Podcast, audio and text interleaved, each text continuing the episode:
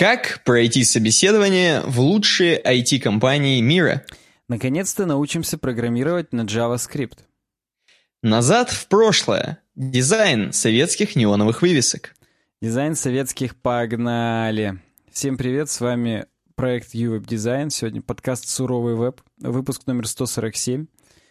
И я вот, знаешь, каждый раз пытаюсь вспомнить, что бы еще сказать. И я, во-первых, нам посоветовали представляться как на НТВ. Говорить «я там тот-то» и «я тот Вот, вот я, Александр Гончаров. Я Никита Тарасов. А понимаешь, ты сказал сегодня суровый веб. Знаешь, как будто мы в остальные дни мягкий веб какой-то такой, знаешь? Э, я хотел сказать сегодня суровый веб лайт, но я не хотел прям вот совсем без прелюдий настолько вот опустить на людей действительность, а ударить их об земь бытия. И как бы я вот решил, что я оставлю это хотя бы на 15 секунд после подкаста, но ты уже за меня это сказал. Да, сегодня суровый веб-лайт. Мы постарались уместить, так сказать, э, наш привычный подкаст в узкие рамки. Штаны? Да, узкие. Да, ну и штаны тоже. Это, это узкие рамки, это на жаргоне у хипстеров, чтобы никто не догадался, это узкие штаны. Как подвороты, интересно, на этом жаргоне будут. Даже не знаю. Ты, ты просто, я думал, ты пошутишь, что впихнуть невпихуемое, как обычно. А, ну я что-то как-то это, сдал. В общем, э, несмотря на то, что я сдал, время всего лишь 15 минут 11 по Челябинску, и сегодня Слушай, 27 свежие, свежие. ноября, да, 17 года. Свежий да не очень-то. Как хорошо-хорошо да не очень-то. Вот свежий да не очень-то. Так Знаешь, что... первую тему, первую mm-hmm. тему, я просто вижу, эта тема твоя, но я вижу чувак, который оставил первую тему нам, у него очень интересный ник Валмих, какой-то Валмих некий. Mm-hmm, mm-hmm. Я просто забыл обойку сменить. Я прям в прямом эфире сейчас меняю обойку. Чего делать? Так вообще. ты мог это беспаливать, даже не говорить ничего, никто ну, бы не заметил. Блин, я уже все, я с интригу все сломал. Знаешь, просто звук надо вырезать на этом моменте. Как бы просто тишину 15-секундную послушайте, да. Так он и так потеряется. У нас там все теряется все равно, поэтому... Согласен. Так, Короче, смотри, Валмих, Валмих, Валмих пишет. «Привет, парни! Тема по дизайну!» Кидает ссылку и говорит про то, как оживили советские неоновые вывески на фасадах домов. Я просто забыл переставить, и твою тему, которую на самом деле мы перенесли в самый конец, она у меня по-прежнему самая первая. Я поэтому не понял, при чем здесь Валмих. Как, я... как это ты забыл, если у меня все по-другому?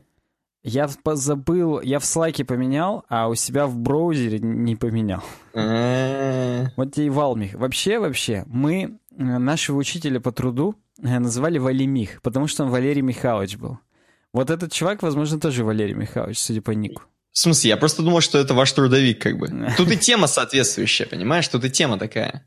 На самом деле это грустно. У него, считай, пару лет назад жена умерла. Так. И... У, у которого комментарий писал или который...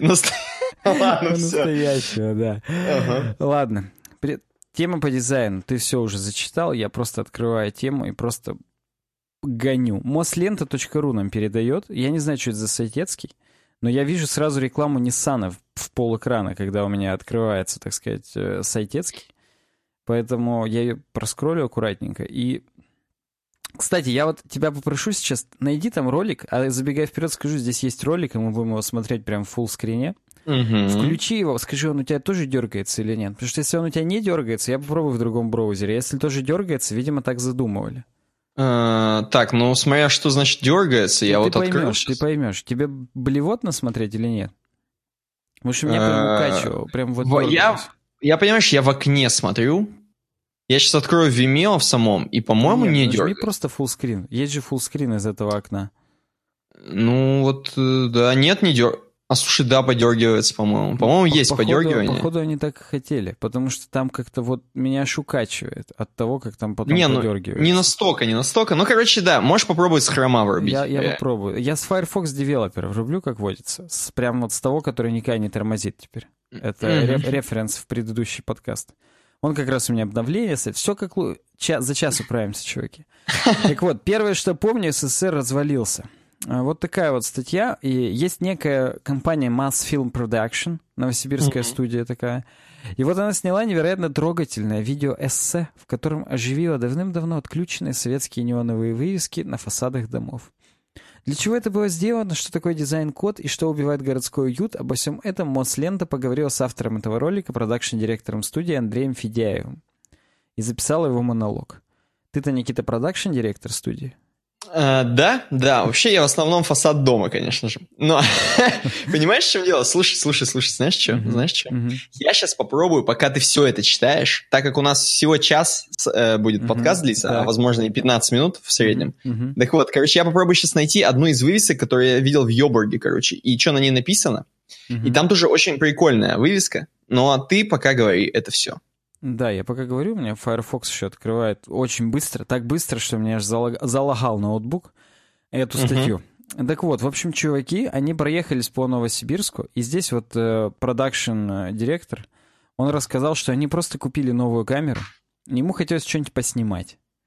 Пришлось как бы все переделывать. Вот они в течение полугода рисовали неоновые трубки, занимались цветокоррекцией. На самом деле поработали на славу, в том смысле, что цветокоррекция реально крутая.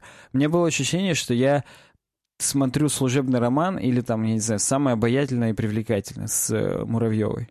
Потому что там они реально передали вот такое ощущение, как будто бы я в 60-х или в 70-х. И само... Э, вот сам воздух, какой-то такой микросмог, ну, то есть в Челябинске просто снимали и все, но на самом деле такой, как бы, легонькое, ну, в общем, вы все, вы все сами поймете. Э, цвет, цвета приглушенные. Нет каких-то ярких таких цветов, нету никаких контрастностей.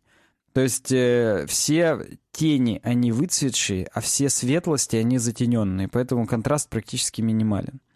Угу.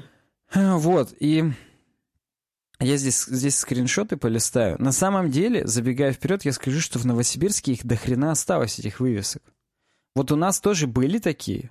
Я даже вот тебе назову тоже парочку, которые мне вот, ну, вспоминаются в голове. Причем обеих уже нету сейчас, которые я тебе сейчас назову. Угу. Но в Новосибирске их реально до хрена. То есть вот тут, э, ну, порядка, там, я не знаю, 20 их показали в этом ролике. Вот я не уверен, что у нас в Челябинске даже 10 таких наберется. А у них это реально на домах, которые прям вот на улицу смотрят. То есть, ну, понятно, что здесь на старых домах, то есть тут какие-то хрущевки, шестиэтажки, там, пятиэтажки и так далее. Но, тем не менее, это какие-то, судя по всему, достаточно центральные улицы. И я вот после того, как это увидел, я по, по белому позавидовал Новосибирску за то, что mm-hmm. у них такое есть хотя бы. Потому что нам вот мы, мы вот не можем такие, таким, так сказать, в Челябинске похвастаться. Так вот, э, у них, кстати, еще трамваи ходят, как водится, такие же, как у нас. Э, они поснимали вот эти вывески. Э, на полторы минуты у них примерно получалось. И я вот, ну, пишу, что вот большинство используемых в ролике цветов — плод нашей фантазии, точнее памяти. Плюс к этому я еще специально пересматривал служебный роман Эльдара Рязанова, в котором есть кадры с вывесками. Но я уверен, что это не единственный фильм, в котором есть кадры с вывесками. И вот, опять же, вот самое обаятельное и привлекательное, то, что я вспомнил, там, по-моему, вот э, есть много сцен, когда герои фильма выходят из своего бюро, там где-то они типа проектного бюро работают, идут по улице, или там за, за героиней Муравьевой приезжает э, герой, по-моему, Ширвинта, там на супер красной тачке новой, прям он типа за ней ухлёстывал и все такое. И вот там mm-hmm. много вот сцен, именно где они по городу едут, и вот стопудово там вывесок больше, чем в служебном романе. Ну, это да, так просто. Вообще, я причем даже призываю вас, уважаемые слушатели и зрители, если вообще кому-то из вас больше 15 лет, э, напишите, в каких фильмах еще есть такие вывески. Я прям вот даже сам попересматриваю, потому что это круто. Это прям вот полный крейгазм. И, кстати, автор, он тоже, типа, ему 29 или 28 лет, он немногим нас старше. Поэтому он говорит, что мы застали финальный период существования этих вывесок. Еще год-два их точно не останется. То есть, э, ну, он имеет в виду, что некоторые уже демонтировали сейчас у них в городе. Некоторые там uh-huh. собираются демонтировать. И уж точно никакие из них не собираются реставрировать. Хотя ну, что-то в этом определенно было. Ну, он здесь рассказывает, что он на самом деле купил э, музыку Сергея Штерна, выкупил права на нее, но почему-то все равно залил на Vimeo. Что, кого, какого хрена, я не понял. Он прям написал, что вот э, хотели прям даже песню Цоя взять и песню «Ночь», потому что там есть такие стройки, что «И это ночью электрический свет бьет мне в глаза, и это ночью электрический свет бьет мне в окно». Но, но они решили, что их забанят на YouTube. Купили музыку Сергея Штерна, но все равно залились на Vimeo. Логика 120 уровня просто. Вот. Они что, хотели на этом еще денег очень много заработать? Что значит забанят? Ну и ладно. Ну, ну, я согласен с тобой. Видимо, у них уже был опыт, когда их банили прям как нас, со страйком, да? Вот, вот видимо, так, потому что иначе я не понимаю тогда, что почем. Но за первый день посмотрели 40 тысяч человек этот ролик. То есть он действительно произвел определенный эффект. Вот, причем, смотри, вот здесь ты следишь за моим повествованием? Э, да, Вывеска да, продукты, видишь? Синенькая. Да, да. Какого хрена целая шестиэтажка с гигантской надписью продукты? Представляешь, сколько продуктов в этом магазине продавали? Ну, видимо, в то время это был, наверное, какой-то один из центральных магазинов, и такая вывеска требовалась, чтобы люди там приходили, все такое. Просто понятно, что вот, это не весь дом. Понятно, ну, что это не весь дом да, продукты. понятно, что это не весь дом продукты. Просто у нас достаточно скромно все-таки над первым этажом такую вывеску делали. Между первым и вторым этажом, так сказать, на кирпичиках. Mm-hmm. То есть даже еще у многих э, магазин таких типа галантерей, у них был первый этаж именно магазинный. То есть угу. там прям вот такая же пятиэтажка, шестиэтажка кирпичная с э, шиферными вот этими или профнастиловыми балкончиками, как мы видим на картинках, на фотографиях, на кадрах из ролика. Но первый этаж, он именно с такими витражными стеклами гигантскими. Санпины еще тогда соблюдали, что много должно быть естественного освещения в магазине. И там реально весь первый магазин — это такая галантерея, и он с выносом. То есть он с козырьком, и на этом козырьке вполне себе вот эти вывески были. А тут реально на целом доме. То есть в Новосибирске прям, э, видимо, магазинам вообще роль отведена была прям конкретная. Потому что здесь дальше вот на, на самом, так сказать, плейсхолдере этого э, ролика, там большая вывеска «Магазин Дружба», и угу. она тоже, мать твою, гигантская. Просто огромный круг посередине дома. И вот, ну, в общем, да. Ну, это... ты хочешь сказать, что не скупились люди, не скупились абсолютно на эти вывески. Я То есть делали от души. Я считаю, что можно позавидовать жителям Новосибирска. Как минимум за то, что про них сняли такой ролик. Я вот искренне хотел, чтобы Mosfilm Production приехала uh-huh. в Челябинске что-нибудь подобное сняла. Но, боюсь, уже и материала мало будет. Хотя, опять же, у нас Пер, вот первое я просил... Вот вспомни, вспомни, ну. у нас есть политехнический университет или институт, точнее, да? Или ну, кто он? Там? Конкретно сейчас это уже офисное здание, ну да, это теплотехнический На... институт. Там же тоже висит, по-моему, или звезда, уже не висит? Там звезда, она висит, просто ты уверен, что она была в неоновых трубках? Вот мне... сейчас точно не скажу, но возможно. Мне просто, мне прям кажется, это была просто металлическая такая конструкция, которая, ну, она днем, так сказать, реально, она была видна издалека, то есть, с, я не скажу, от самого начала Кирова она была видна, там, от площади революции, но где-то от середины Кирова, которая вот на перекрестке с улицы Труда, стопудово mm-hmm. эта звезда уже была видна днем. Ночью, ну, да. хрен его знает, это, это надо гуглить. И вот я и говорю, первое, это я просил наших зрителей и слушателей написать, в каких советских фильмах было много вывесок, мне просто интересно. А второе, если вдруг есть челябинцы, напишите, где у нас еще такие вывески.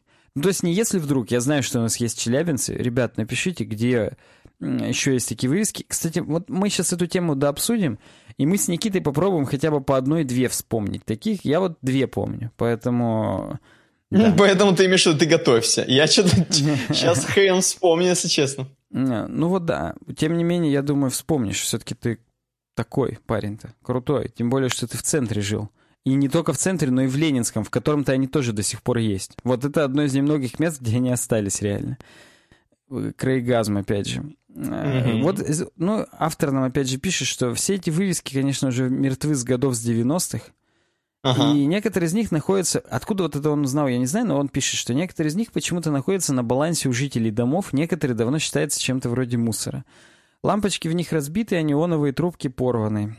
Такое тоже, знаешь, это как причинить пользу, да, причинить добро. Такое угу. оксюморонное выражение. Вот трубки порваны. Как трубки могут быть порваны? Они стеклянные. То есть они разбиты. Но вот порваны. Он прям вот поэт. Он прям, да, Никуда да. не деться вообще. Их, причем это я даже без сарказма говорю, блин, чувак крутой, он сделал прям интересный ролик, и я получил эстетическое удовольствие, сейчас, сейчас будем прям включать. Он пишет, что я был уверен с самого начала, что э, ну, типа, что еще год-два, если вывески демонтируют. Теперь мне подтвердили это и все, кто посмотрел наш ролик. Светящиеся старые вывески словно бы возвращают всех нас в детство. То есть он на самом деле говорит, что вот он не жил в Советском Союзе, у него нет ностальгии по Советскому Союзу, когда он это видит, но у него угу. есть ностальгия по детству. То есть, когда он их видит, он что-то себе представляет такое теплое, такое вот раннее, как из детства, какой-то... Я вот тоже, у меня, у меня подобные же чувства. Какой-то зи зимний снег, мы там из гостей откуда-нибудь идем, вот эти вывески горят. Потому что, опять же, да, у нас в начале 90-х тоже они все-таки функционировали некоторые. Угу. И, и вот да. Ну, в общем, давайте посмотрим. Минута 50 на Vimeo. Я даже звук не буду убавлять. Э, помолчим. Ты прям в Рубасе, что ли? Прям, прям помолчим, да, в Рубасе. Чтобы no. нас забанили уже на Ютубе.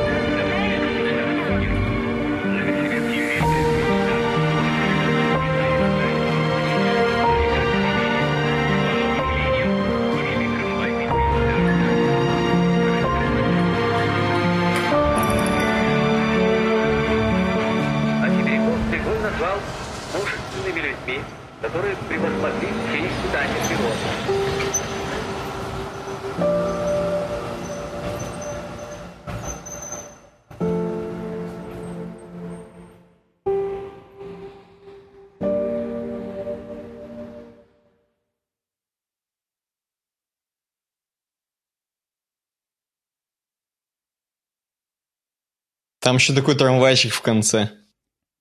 Там, да, там полный масс-фильм. Там прям Я посмотрел тоже. Я тоже посмотрел. В общем, тут даже еще они сделали. Вот, во-первых, были остросоциальные вывески по поводу mm-hmm. того, что нужно звонить 04 при э, запахе газа в квартире.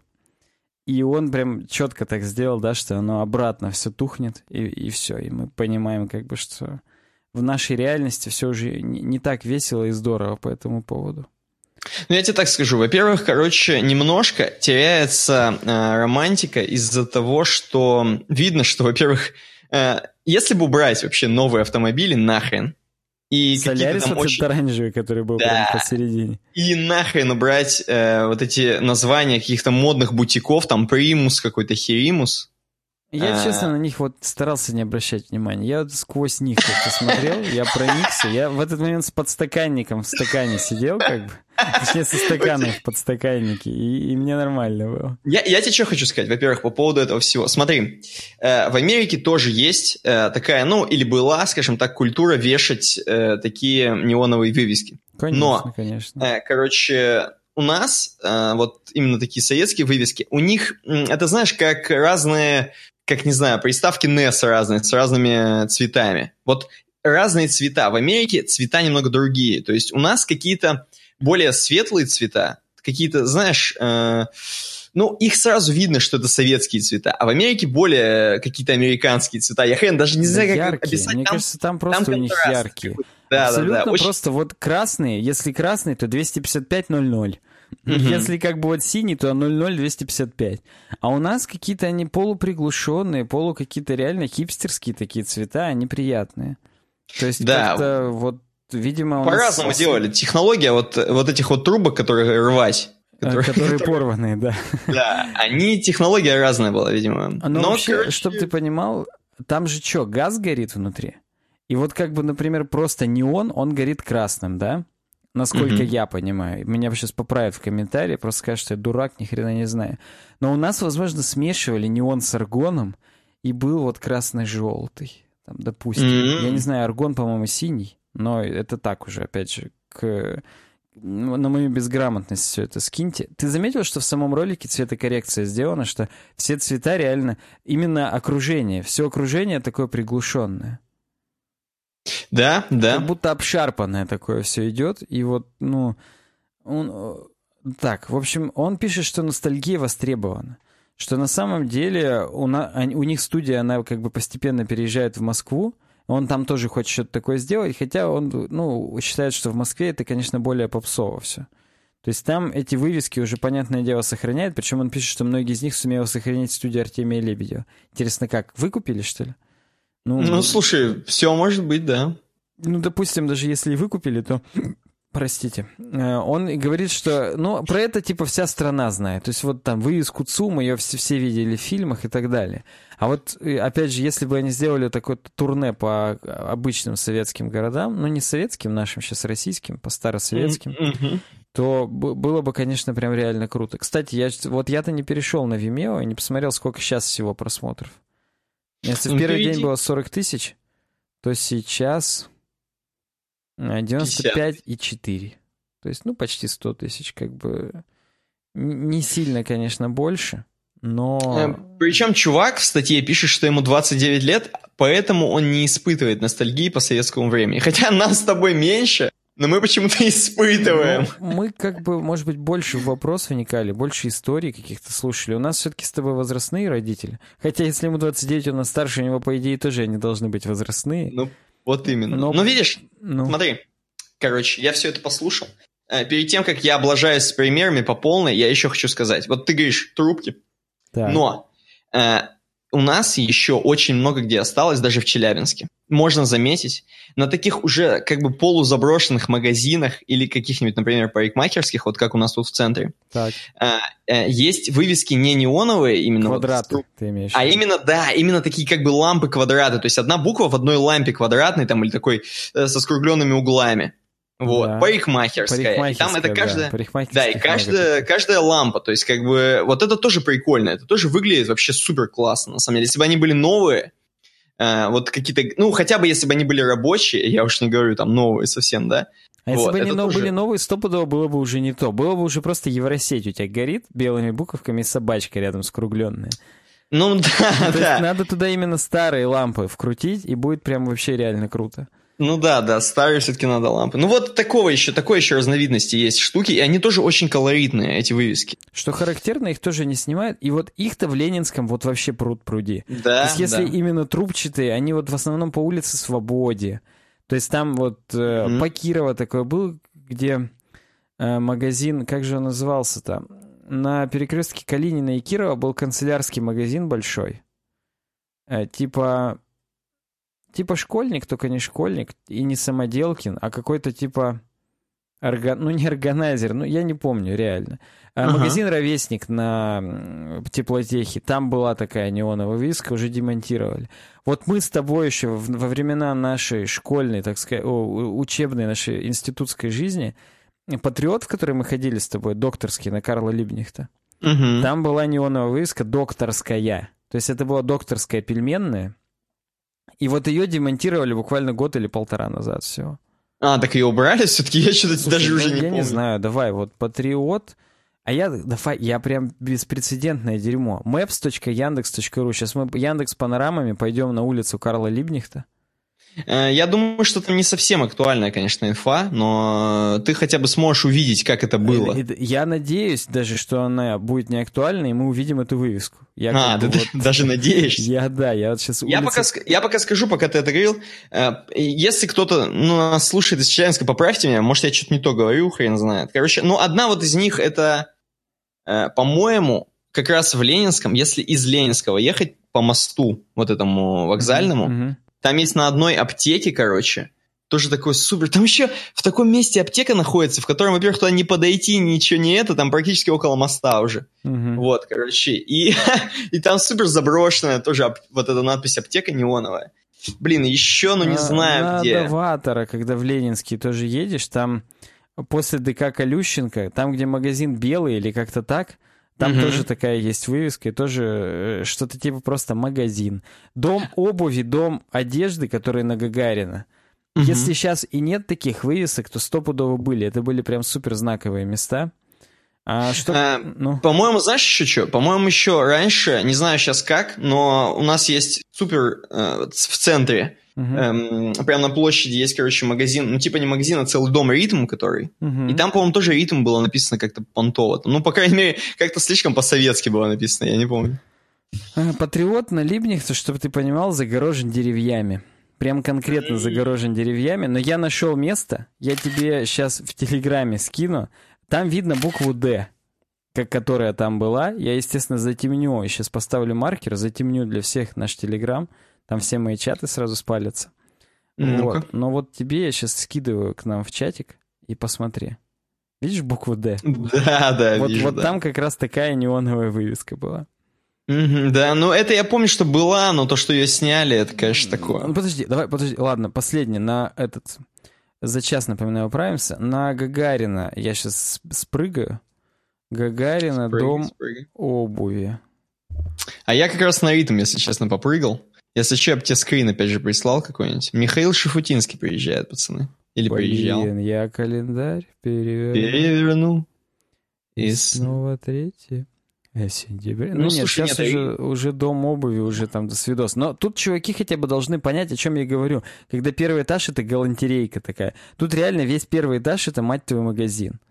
Ага. А, и это в пятиэтажке. То есть вот то, о чем я говорил. А дом одежды, он куда, в какую сторону, я уже не помню. В сторону Смолина или наоборот от Смолина? Что дом обуви я нашел, а дом одежды, он как бы в соседнем здании каком-то должен быть. Угу. Ну, в общем, вы поняли, чуваки. Это, это реально круто. Вот по поводу этой темы я хочу, чтобы вы очень много... Я хочу, чтобы вы ломали меня, чтобы вы очень много писали. Ух ты, ёкарный баба. Я нашел неоновую вывеску «Ломбард» на Ленинском. Причем «Ломбард» и «М» под ним. «Ломбард М». Это мобильный ломбард, я не знаю. Просто М, я не... Ну, реально, как будто мобильный ломбард. Блин, вот я сейчас прям крутой. Может быть, ломбард-магазин? А может быть. Может быть, ломбард метро. Может быть, мы чего-то не знаем, а здесь уже было метро в Ленинском. И оно прям вот работало. Но это, это вот надо отдельно идти прям с э, камерой, опять же. И. ну, успех, конечно, ребят из масс-медиа не повторить никогда уже. Я считаю, даже пытаться не стоит. Но это прикольно. Это прикольно. Почему бы и нет? Такая у нас первая тема получилась. Я прям... Кстати, даже я в качестве эпилога я зачитаю то, что, собственно, в самой этой статье, а не в финале, монолог автора. Угу. Мне кажется, уют сегодняшних российских городов убивает обилие уличной рекламы. Произошло какое-то световое загрязнение, и еще нигде, ну, может быть, за исключением Москвы, не существует внятного дизайн-кода светового оформления вывесок рекламы. Все не согласовано, все разное. Каждый пытается свою вывеску сделать больше и светлее. Вот и получается аляповато и безвкусно. А ведь раньше было совсем не так. Жаль, что нет возможности отправиться в прошлое. Там можно было крикнуть «Стойте, не отключайте!» или самому залезть на крышу и вкрутить недостающие лампочки. Ну, что-то все, они там прям дали, дали слезки. Да уж, я прям... Это, это классная статья. Спасибо еще раз, сейчас э, скажу, Валимиху, Валмиху, за то, что он нам ее предложил. И как, ага. как вот на такие темы вообще вы натыкаетесь? На какие-то тематические ленты, что ли, подписаны? Или что? Валмих, отзовись. Откуда ты это нашел? А, а дальше у нас я Никита тебе... будет выступать я с привычным, тебе... так сказать... Э, я тебе что скажу? Перед тем, как я начну выступать, я еще тебе скажу, что я скинул там в телегу, но ты можешь не открывать, в принципе, я просто скажу. Uh, в Йобурге, там это оказалось, короче, я нашел эту фотку, то, что я фоткал. Да, я это, мы молоды, я Это смотрю. не, да, это не неоновая хрень, но просто вот надпись «Мы молоды», не с хрена. Я думаю, кто из Йобурга знает, где это написано, это где-то там в центре, по-моему, написано. Ну просто, знаешь, типа чисто мотивационные такие темы. Ну как у нас все просто делали из пенопласта, помнишь? Да, да. Даже ролик, опять же, на Vimeo, наверное, снимали, как они ее делали. Скорее всего. Но э, я тебе что скажу, вот это «Мы молоды», это надпись угу из лампочек. Там на расстоянии каждые 10 сантиметров была лампочка, как в гирлянде, точечная. И mm-hmm. это была точечная вывеска. Такие тоже у нас в Челябинске были. Например, mm-hmm. галантерея на Алом поле. Понял, какая? Где Уралтон был, рядом с ним да, галантерея. Да. Вот там была вывеска из таких же лампочек. То есть там металлические буквы с полосками mm-hmm. как бы внутри. И вот на этих полосках нанизаны были вот эти лампочки на расстоянии каждые 10 сантиметров. Примерно и была надпись галантерея. Вот, вот это вот из этой оперы. Это да, это тоже из тех времен. По-моему, у нас торговый центр тоже был таким написан. Цирк. Вот именно такими точечными вывесками. Ну да, да, то есть там такой типа каркас, и на каркасе да, уже эти да, лампы. на каркасе уже нанизаны именно вот э, контуры, так сказать. Даже э, шрифт такой был, а я не помню, электроника или как-то так назывался. Там вот именно как раз из точечек такие буквы были. Он, они жутко широкие были, то есть большие, но серьезные. То есть, чтобы тебе букву М сделать из точечек, надо прямо ее широкую сделать, чтобы она угадывалась как буква М. Ну, ладно. Mm, да. В общем, вот, вот так вот. Первое, что помню, СССР развалился. Такой заголовок был, напоминаю, в этой статьи. А мы идем дальше к более насущным вещам. Более насущная вещь — это то, что, короче, у нас, у нашего проекта UWeb Design есть Patreon. patreon.com сервис, на котором вы можете пожертвовать э, небольшую сумму денег, ну или большую, например, да, если вы хотел хотите. сказать, можете и большую, в принципе. Вот, для того, чтобы получить э, какие-то, какие-то, не знаю, как, как сказать, получить какое-то, я бы даже сказал, звание. Вот у нас даже тут звания есть такие, вот подписчик, космонавт, четный космонавт, например. Э, просто скидывайте определенную сумму, можете посмотреть прямо на patreon.com slash зайти, и вы будете вы будете счастливы. Чтобы вы понимали, да, кроме этих званий, у каждого, так сказать, звания есть э, прям вот не иллюзорная награда. Можно поучаствовать даже в записи нашего подкаста, получить на халяву стикеры и, и, и многое-многое другое. То есть это все не только для нас, но и для вас. Вы да. становитесь нашим покровителем, патроном, но еще и обогащаетесь. Прям вот и вам приятно, и, и, и нам еще приятнее. Поэтому uwebdesign, patreon.com slash uwebdesign. Кстати, Мы в прошлый раз сказали больше про него. 10 долларов, они получают подкаст на сутки раньше. Подумайте об этом. Да, да, кстати, да. Мы в прошлый раз говорили уже про Patreon, и я зашел 13 патронов. 13 патронов написано mm-hmm. у нас уже. Да. Это всего лишь за один одну итерацию от подкаста до подкаста, от звонка до звонка. Поэтому, чуваки, можете смело, тут пацаны вот рискуют, кто-то даже по 10 баксов. По-моему, еще даже больше, чем 10 баксов заносили, или нет? Больше, чем 10, к сожалению, не а, ну заносили. Вот, вот 10 Но вообще, баксов. вы, чуваки, успеете. У нас, конечно, не пирамида по МММ, но все э, первенькие получают все. Вы подумайте. Э, чем раньше вы зайдете к нам, так сказать, в ложе к нам на Patreon, тем у нас, кстати, здесь неоновый логотип, чтобы вы понимали, из неоновых трубок. Мы подготовились. Кстати, да. Кстати, да. Окей, кроме этого, кроме Патреона, нам надо сказать про то, что у нас есть сайт evodesign.ru. Заходите на него, смотрите. Вам, возможно, вообще все там понравится, но особенно вам понравится то, что можно оставлять темы к следующему подкасту, например, которые есть в сайдбаре справа. Смотрите, видите тему, Туда кидаете самые классные статьи, просто вот самые классные статьи за неделю. Может быть, пусть она будет даже не такая уж свежая, но чтобы интересная. Чтобы интересная. Можете зарегистрироваться, кстати. Когда будете отправлять, зарегистрировался. Эм, такой думаешь, круто, теперь могу каждый раз отправлять самую интересную тему. И каждый раз отправляешь, хоп-хоп, и, и круто. Потом, кроме этого, у нас есть, короче, страница с донатом, но это если вам Патреона мало, например, вы можете зайти на uwebdesign.ru slash donate. Да, там наш биткоин кошелек, например, написан. Если у вас какие-то крохи в биткоинах завалялись, и вы ни туда, ни сюда, вы их можете просто нам скинуть, а мы уже, так сказать, саккумулируем ваши все биткоины, и все будет хорошо. Да. Еще у нас есть э, канал и группа в Телеграме. Это важно э, зайти по ссылкам на uwebdesign.ru slash about. Мне, кстати, зайти недавно по... тут сказали, что ссылка на группу, там, где именно чатик, она протухла. И я туда новую перезакинул, и после того, как перезакинул, удивительно, но стали люди заходить. То есть, видимо, предыдущие люди, они пытались тыкнуться, думают, а, ну все, уже чуваки, наверное, похоронили. И только один из них, я не помню, кто, не буду сейчас даже врать, вспоминать, он сказал, Санек, а ссылка-то, походу, битая. И я пофиксил, и хлынул поток вот этот людей, пять человек за неделю нахлынуло, почти 300 у нас уже человек в, в чатике. Из них, конечно, 296 редонли, Но... А почему это, почему, собственно, они меняют ссылки в телеге, интересно? Да я, может быть, пару раз менял, когда там кого-нибудь банил, менял ссылку, чтобы не заходил. А вообще, вообще, вот ты тоже админ, ты, может быть, случайно нажал revoke link какой-нибудь там или что-нибудь такое, пере, и пере, перегенерировал ссылку. Может быть, сам Telegram ее время от времени меняет, я не знаю. Но как бы вот, вот какие-то случаются катаклизмы. А канал телеграммовский это прям супер топовое место для получения новостей. Это да, я еще забыл сказать, что-то пропустил, что можете, можете, если вы серьезный пацан, типа там у вас есть какая-нибудь компания, у вас есть что прорекламировать, например, можете написать на worksobaka.design.ru. Там, кстати говоря, не то чтобы такие уж и заоблачные цены на рекламу, и Поэтому никто, во-первых, не жалуется, всегда все довольны, остаются нашей вот рекламой. Ни один еще человек не писал, чуваки, что-то выхлоп не очень. Или, чуваки, что-то я вот, вот как-то не ожидал, что так плохо вы там как-то про нас скажете. Ни один. Все...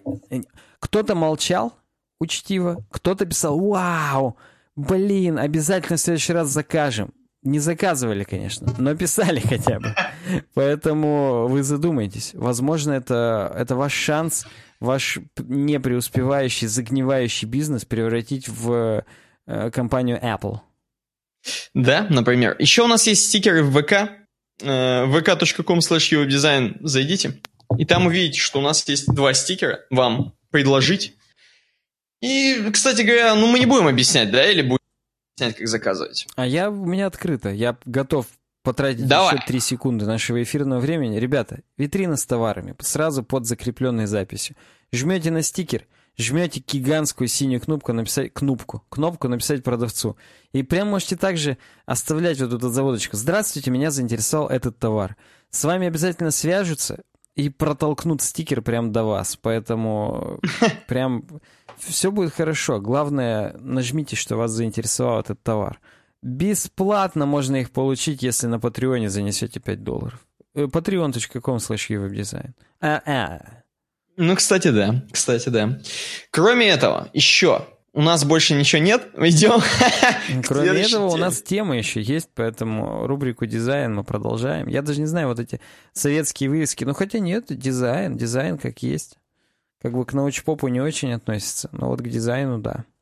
Да. А, кстати, я... подожди, я быстро скажу. Э, там-то сам автор писал, в чем отличие, особенность советских вывесок, там был леттеринг.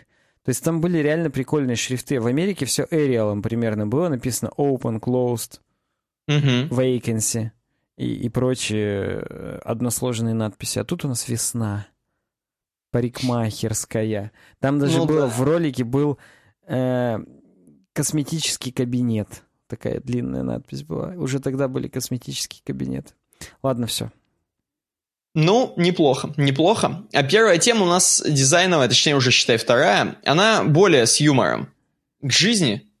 Нам Вафа Абзи ее предлагает. Первая, она была лирическая такая, про вывески. Mm-hmm. А тут Вафа значит, предлагает шуточную. Кажется, говорит, это по вашей теме.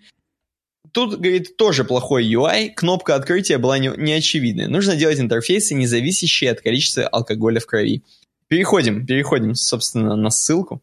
И здесь э, с ви- видео в Твиттере и подпись. Бухой мужик три часа пытался выломать дверь, потому что не заметил кнопки открывания двери рядом.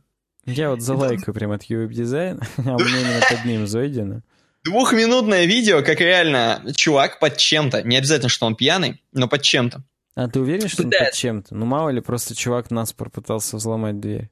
Не, мне кажется, он под чем-то. Потому что даже если бы он был бухой, Просто, понимаешь, он там обоссался и обосрался в видео. А, я просто вот. Ты, наверное, не смотрел до конца, но...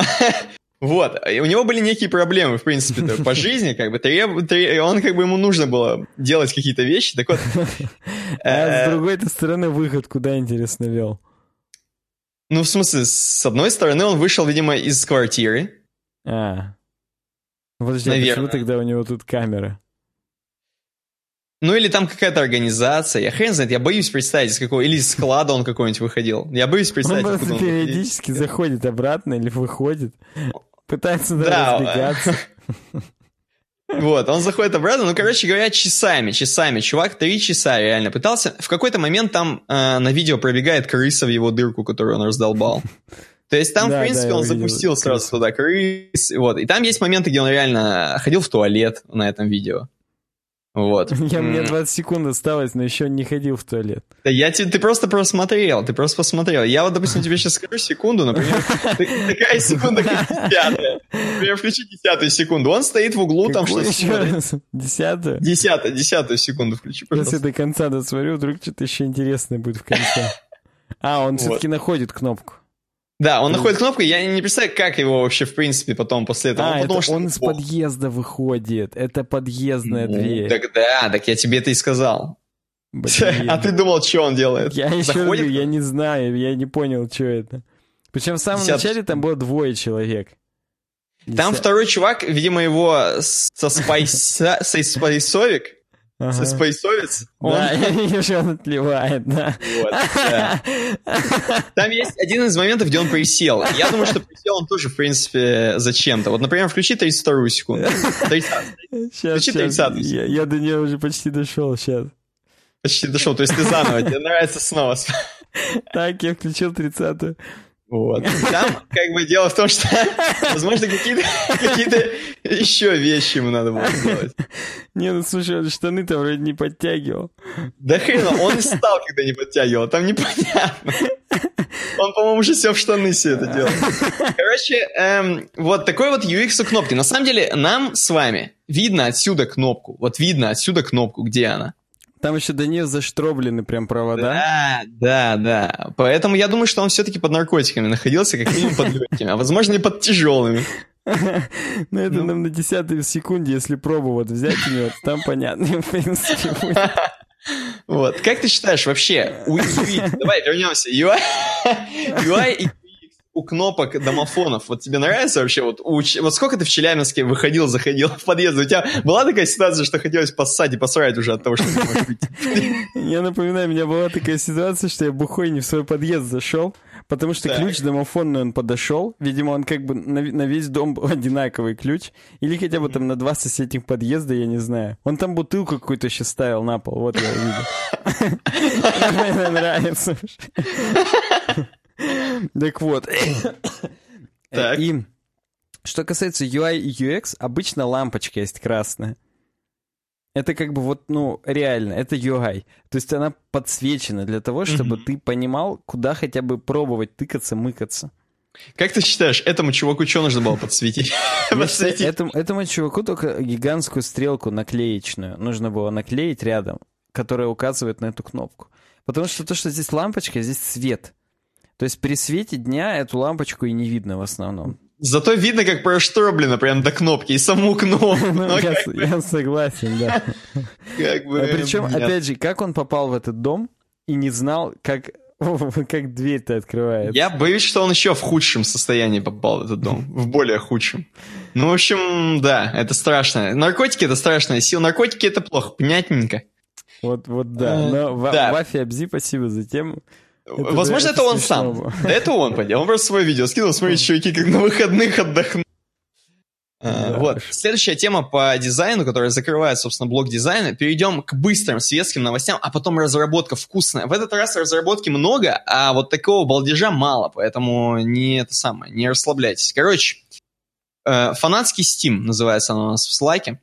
Э, на Шазу пишут, фанатский редизайн мобильного приложения Steam выглядит современно. И чувак оказывается, какой-то просто рандомный. Как у нас, как мы любим рассматривать, какая-нибудь девочка или какой-нибудь э, пацанчик э, решили просто взять и сделать редизайн. Ничего никому не предлагая, ничего не... Ну, может быть, они предложили, конечно, Стиму. То есть, допустим, вот э, чувак, может быть, отправил Стиму. Сомневаюсь, что кто-то его будет так просто слушать.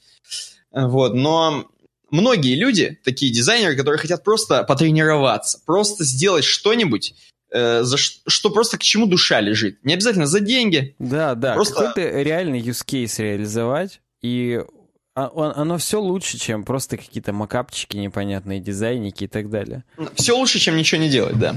Вот Короче, да. Э, если вы знаете, как выглядит приложение Steam, платформа для игр с играми от Valve, ужасно выглядит, если оно на телефоне выглядит плохо. через него, да, и это прям вот боль была. Оно выглядит плохо, и местами э, даже они не учитывают размеры экрана. Местами, если у вас совсем маленький экран, то может все разъезжаться, съезжаться, кнопки наезжать, что-то не нажимается. Ну, там, в общем, достаточно плохо все сверстано. Э, точнее, я бы сказал, плохо поддерживаемо. То есть они никак не адаптируют ничего ни к чему, то есть им вообще пофигу. Они выпулили, и нормально. Я уж не говорю про то, что это выглядит достаточно по-90 у них все. Угу. Но, но чувак какой-то вот Thano 9 э, решил сделать достаточно... Он взял и задизайнил это все, все стимовское вот это великолепие уже на iPhone X. И, кстати говоря, в принципе, выглядит у него красиво такое все с градиентиками, с такими. Тоже все в стиле Стима, естественно, в его расцветке, угу. вот в этом темно-синем цвете. Вот, но выглядит, конечно, уже современно, действительно ну, вот, современно. Слушай, вот третий скрин, там, где Dirt, угу. это чисто из App Store современного. То есть там сейчас в App Store, чтобы ты понимал, есть как раз такая лента. Я видел, я видел, да, я видел эту ленту, и да, там такие карточки, как бы. Uh-huh, uh-huh. Вот здесь, короче, это карточки с играми, как бы. Он, ну, видимо, вдохновлялся тоже App Store, и вообще, в принципе, скорее всего, это новые iOS 11 гайдлайны, которые вот прописаны эти карточки. Они наверняка их как-нибудь там э, узаконили, как, как это любят делать. Поэтому он, скорее всего, вдохновлялся, да. Э, не, он, я так понимаю, и не нарисовал нифига для андроида. Э, мне что хочется сказать? Мне хочется две вещи просто в защиту во-первых, Стима сказать. Две mm-hmm. вещи в защиту Стима. Первая вещь — это то, что м, сам Гейб Ньюэлл говорил, что, конечно, все круто. Мы почему... С, э, я вообще это уже говорил, на самом деле, в подкасте, снова повторюсь. Он говорил, что, чуваки, нам очень сильно не нравятся сторичи, именно и Apple, и андроидовские. Ну, он, по-моему, именно про Apple говорил конкретно, что, типа, очень долго все одобряют, очень много смотрят. Э, Apple очень долго все проходит. Между итерациями может хрен знает сколько времени пройти, чтобы э, новую версию залить. А если ты залил случайно с каким-нибудь багом, а представляешь, э, если в Steam какой-нибудь баг, например, цена 0 рублей, угу. то заново залить приложение экстренно, то это до свидос. Там. Ну, в общем, ты понимаешь, короче, большие проблемы. Эм, ну, соответственно... ты как работник компании, который занимается мобильными разработками лучше меня в этом разбираешься. Для меня это вот. все достаточно абстрактные вещи, а ты-то на своей шкуре осознал, что они реально долго, да, это все. Они э, долго, ну по- понятно, что Google Play, они такие пацаны, знаешь, у них все легко там, у них там все это буквально за час, за, иногда за пять минут. Uh-huh. То есть реально ты в Google Play закинул, если это вторая проверка, а не первая, да, там, оно вообще там за, сразу же автоматически у тебя уже в сторе. Uh-huh. А App Store они будут проверять, они каждую версию будут проверять. Понятно, не как первую, но каждую будут чекать, что, как бы, что у них это с этим строго. Это первое. Это может в защиту... быть, это и к лучшему, опять Может же. быть. В том-то и дело, в том-то и дело, может быть. Э, но из-за того, что, видишь, очень большой функционал, mm-hmm. до хрена что есть, видимо, они там не сильно торопятся с, с обновлением. Короче, Гейб Ньюэлл такой чувак. Он, ну, короче, понятно. он какой-то консерватор, на самом деле, в этом плане. Да, а, кроме этого, он как да, бы ему этого... эта курица, так сказать, несет золотые яйца. Если вдруг будут какие-то простое или что-то еще, он первый будет там сидеть и тапком бить по трибуне, поэтому... Конечно, конечно. Он курица прямо будет. А, и второе, второе, это что я хочу сказать. Вот чувак нарисовал, да, Тахо. Thano 9 нарисовал, крутой. Нарисовал 4 экрана всего.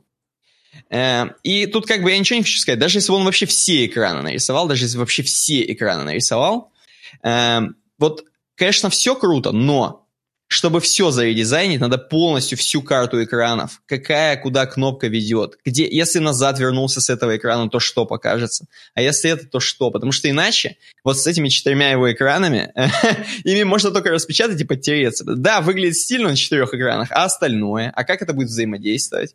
А как будет вообще что? А как будет нажиматься? Ну и, в общем, ты понимаешь, там как бы, чтобы нарисовать полный дизайн для стима, надо как бы попотеть сильно не один день и не одну неделю, я думаю, посидеть и я все, думаю, чтобы что когда ты уже допотеешь, то ты в итоге сделаешь то, что у них сейчас есть, потому что, как бы, видимо, это, это как классический, у нас сегодня будет тема про собеседование, но это как классическая история, когда, типа, в Амазоне чувак приходит, и его сразу спрашивают, вот что бы вы переделали в нашей главной? И правильный ответ да. это ничего, потому что, наверное, вы все-таки это сделали не потому что по бреду, а потому что был какой-то смысл в том, чтобы сделать именно так. Вот именно. Я, возможно, даже и Valve так же делает. Их вот так устраивает лучше, чем если они сейчас начнут редизайнить там там что-то там. Ну вот да, да. Так, так что у нас вот заканчивается история. дизайн, и мне почему-то кажется, что это экватор нашего подкаста. Как ты считаешь, да. сделать сейчас перерывчик небольшой? Мне кажется, да, не Или подожди, у нас одна светская новость всего, причем моя. Давай вот после нее сделаем Но перерывчик. я вижу там одно слово, которое может растянуть эту светскую новость. Оно... И слово это биткоин. Ух ты, ну давай, пусть повиснет, так сказать, в воздухе это. Мы все-таки сделаем сейчас перерыв. И это, эти пять секунд перерыва, блин, биткоин. Вау, биткоин.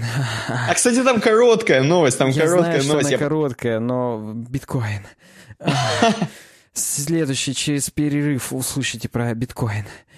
Не переключайтесь. Э, заходите на patreon.com slash Биткоин.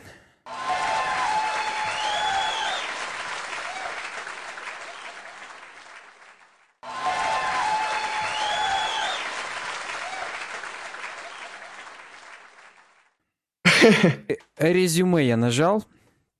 Redlex. Ну, давай. Ну, биткоины, что? биткоины, что там, ну? Биткоины. Redlex нам предложил эту новость. И, во-первых, во-первых, Redlex — это наш первый и единственный 10-долларовый патрон. Поэтому я не мог пройти мимо его темы. Во-вторых, э, биткоин. Поэтому как бы эта тема была обречена на успех. Э, занимательная история про биткоин. В скобках «Да-да, РЕН-ТВ». Но вроде с подтверждением. Что думаете, сбудется? И здесь э, я не буду читать это с РЕН-ТВ. Во-первых, потому что это РЕН-ТВ. Так. А во-вторых, потому что на РЕН-ТВ там выдержки из э, статьи. А на T-журнале есть э, полная статья. Я сейчас, э, опять же, поставлю маркер и тебе скину ее в телеге. Просто эту угу. статью на T-журнале, она там более полная. Забирай. Э, забрал? Да, да. А там вот где подтверждение, я открою просто, чтобы показать, на reddit.com slash r slash bitcoin, то есть в субреддите биткоин, э, есть э, реально пост пользователь Лука Магнотта, который его опубликовал, и все, его страницы юзера уже не существует. Он больше не заходил с тех пор. И угу. он написал, типа, я путешественник во времени, прибыл вам, к вам из будущего, хочу вас предостеречь. Э, я хочу, чтобы вы остановились и не делали то, что вы делаете. Остановитесь! По Остановитесь! По, по Януковичу. Так вот, э, перевод на T-журнале. Это еще в 2013 году было, то, что он предложил. То есть это сейчас откопали, просто... Ну, просто вот так получилось, что откопали именно сейчас. Я не знаю, кто там первый нащупал, нашел, но вот да. Э, ссылки на текст по сегодняшний день регулярно всплывают в обсуждениях о будущем криптовалют. На русском языке публикуется впервые. Я вот не знаю, вот эта ссылочка Logarithmic Nonlinear Regression, это mm-hmm. было в самом Э, подтверждение, так скажем, или нет. Я сейчас его открою, чтобы переключаться, в случае чего, чтобы понимать. Нет, там нет этого графика, и ссылок на какие-то картинки там тоже нет. То есть чувак, он тупо текста написал, и все. Но здесь, э, как бы то ни было, просто, так скажем, то, как растет биткоин с течением времени, тоже, видимо, кто-то уже из так скажем, переводчиков или анализаторов этой статьи сделали этот график. То есть тут э, на все абсцисс время, на оси ординат э, количество долларов за биткоин. Ну и тут рывки, написано, что они а, рывками рос, но в целом есть вот такая кривая, по которой написано, что, во-первых, сложность алгоритма растет, во-вторых, награда за каждый найденный блок э, уменьшается пропорционально. Ну и как бы есть определенные вехи, так скажем. Эм, ну, как это сказать? Э, во времени, в которые вот есть там, когда до, биткоин был доллар за биткоин, 10 долларов, 100 тысяч, 10 тысяч, ну и там недалек момент, когда он будет 100 тысяч. Например, по мнению э, аналитиков и вот по, так скажем, предсказанию этого чувака. Так вот, чувак пишет, что он типа с 2025 года нам пишет, и он пишет, что будущее ужасно, потому что каждый год стоимость биткоина увеличилась в среднем в 10 раз. Потом, конечно, замедлилась, но тем не менее все равно очень волнообразно росла. И в 2019 будет 100 тысяч долларов и миллион долларов в 2021 за один биткоин, внимание. То есть, как бы вот, э, например, сейчас не составляет никакого труда купить один биткоин, например. Ну, как, как это не составляет? Если только у тебя есть такие деньги. Ну, понятно, но, понимаешь, э, это... Пос, э, вот конкретно я сейчас открыл курс 9600 долларов. Угу. Это, ну, не миллион. Я вот только в этом смысле, что... Допустим, не миллион, так. Вот он пишет, в 2021 году, типа, уже бессмысленно стало выражать стоимость биткоина в долларах, потому что долларами больше не пользовались. Э, так, сейчас я найду это. Наверное, проще будет все прочитать, хотя что читать. Центробанки перестали печатать деньги. Сегодня богатство существует в двух основных формах – земля и криптовалюта. В обращении находится чуть больше 19 миллионов биткоинов. Несколько сотен тысяч навсегда утеряны. Мир по-прежнему населяет примерно 7 миллиардов людей. В среднем на человека теоретически приходится меньше трех тысячных биткоина, а в реальности из-за неравного распределения одной тысячной – да, многие из нас, кто сейчас читает это, богаты. Со мной по соседству жил неприятный молодой человек. Два года назад он зашел на свой старый аккаунт в Reddit и обнаружил, что в 2013, когда ему было 16 лет, он получил одну сотую биткоина чаевых за то, что обозвал кого-то гомиком. Совершив это открытие, он купил билет на самолет и ни с кем не попрощавшись, оставил дом и отправился в Цитадель. Что такое цитадель, спросите вы? Когда биткоин вырос до 1000 долларов, стали появляться услуги по защите биткоин-богачей и их активов. Все началось с дорогих сейфов, потом появились телохранители, а сегодня ранние, так мы называем тех, кто раньше других начал пользоваться криптовалютой, Богачи из тех, чье богатство пережило переход, живут в цитаделях, изолированных городах с высокой степенью роботизации. Большинство цитаделей возникли на местах фортификационных сооружений, возведенных для защиты машин, майнящих биткоин. Например, компания, которую вы знаете как ASIC Miner, мне известна как город. В современном мне обществе правительства пытались остаться в игре, скупая биткоины, но это лишь усугубило проблему, поскольку в результате биткоин еще больше вырос в стоимости. Конечно, власти делали это тайно, а Сноудены моего поколения оказались всего лишь жадными правительственными работниками. Они перевели биткоины на свои частные счета и растворились на, анархист... на анархистских территориях, где не задают вопросов, пока ты платишь. Крупнейшие активы, внимания доступных биткоинов сегодня принадлежат четырем образованиям. ASIC Miner 50 тысяч биткоинов, Фонд стабилизации валюты МВФ 70 тысяч биткоинов, правительство Саудовской Аравии 110 тысяч биткоинов, правительство Северной Кореи 180 тысяч биткоинов. Экономический рост составляет 2% в год. Почему так? Ну, потому что если вам принадлежит больше одной сотой биткоина, скорее всего, вы ничего не делаете со своими деньгами. Инфляции нет, поэтому нет стимула инвестировать. Э, в общем, э, почему мы не отказались от биткоина и не перешли на другую систему? Мы пытались. Мы пробовали перейти на инфляционную криптовалюту, но никто свыше IQ свыше 70 не хотел ею пользоваться. Зачем добровольно вкладывать кучу денег в валюту, в которой ваше состояние будет постепенно уменьшаться?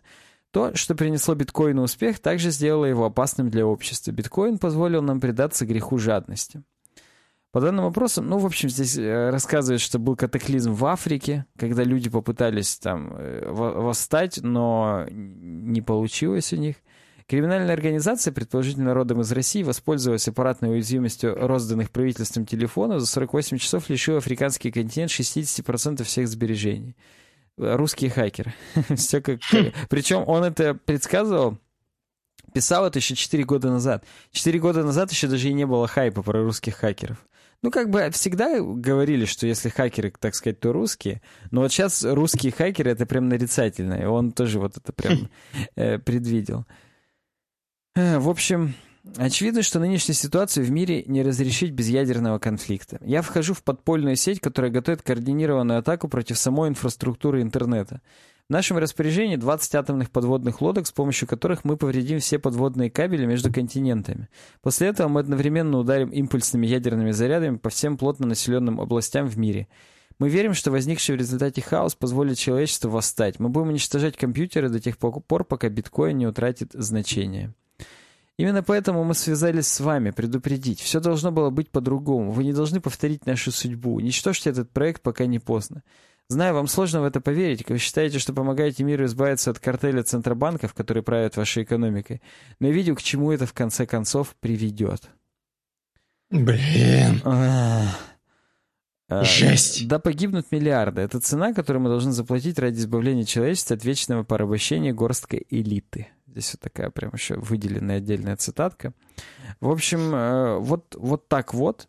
И сегодня, откуда ни возьмись, ну вот прямо вот сегодня утром, биткоин скаканул с, 7, э, с 8300 до 9800 долларов. Это разве сегодня? Мне кажется, это вчера еще было, нет? Сейчас тебе скажу, когда. В полночь это было. В 23.35 по Челябинску. Короче, в полночь по Челябинску с 24 на 25. Угу. Подожди. Сейчас, сейчас, сейчас, сейчас. Да, с 24 на... Не, почему у меня... А, у меня, походу, просто... У меня провал. У меня в приложении акции почему-то пропущены дни. И у меня вот этот скачок, это с 24 по 27, но на самом деле как бы тут просто два дня пропущено. Видимо, угу. акции как-то не обновлялись, поэтому скачок. А по факту, конечно, все было не так э, лавинообразно. Но неважно, в общем, уже 9 с лишним тысяч. И как бы есть повод задуматься о том, будет ли оно так на самом деле. Давай, Никита, вот ты первое свое мнение рассказывай. Как считаешь, реально это все или нет?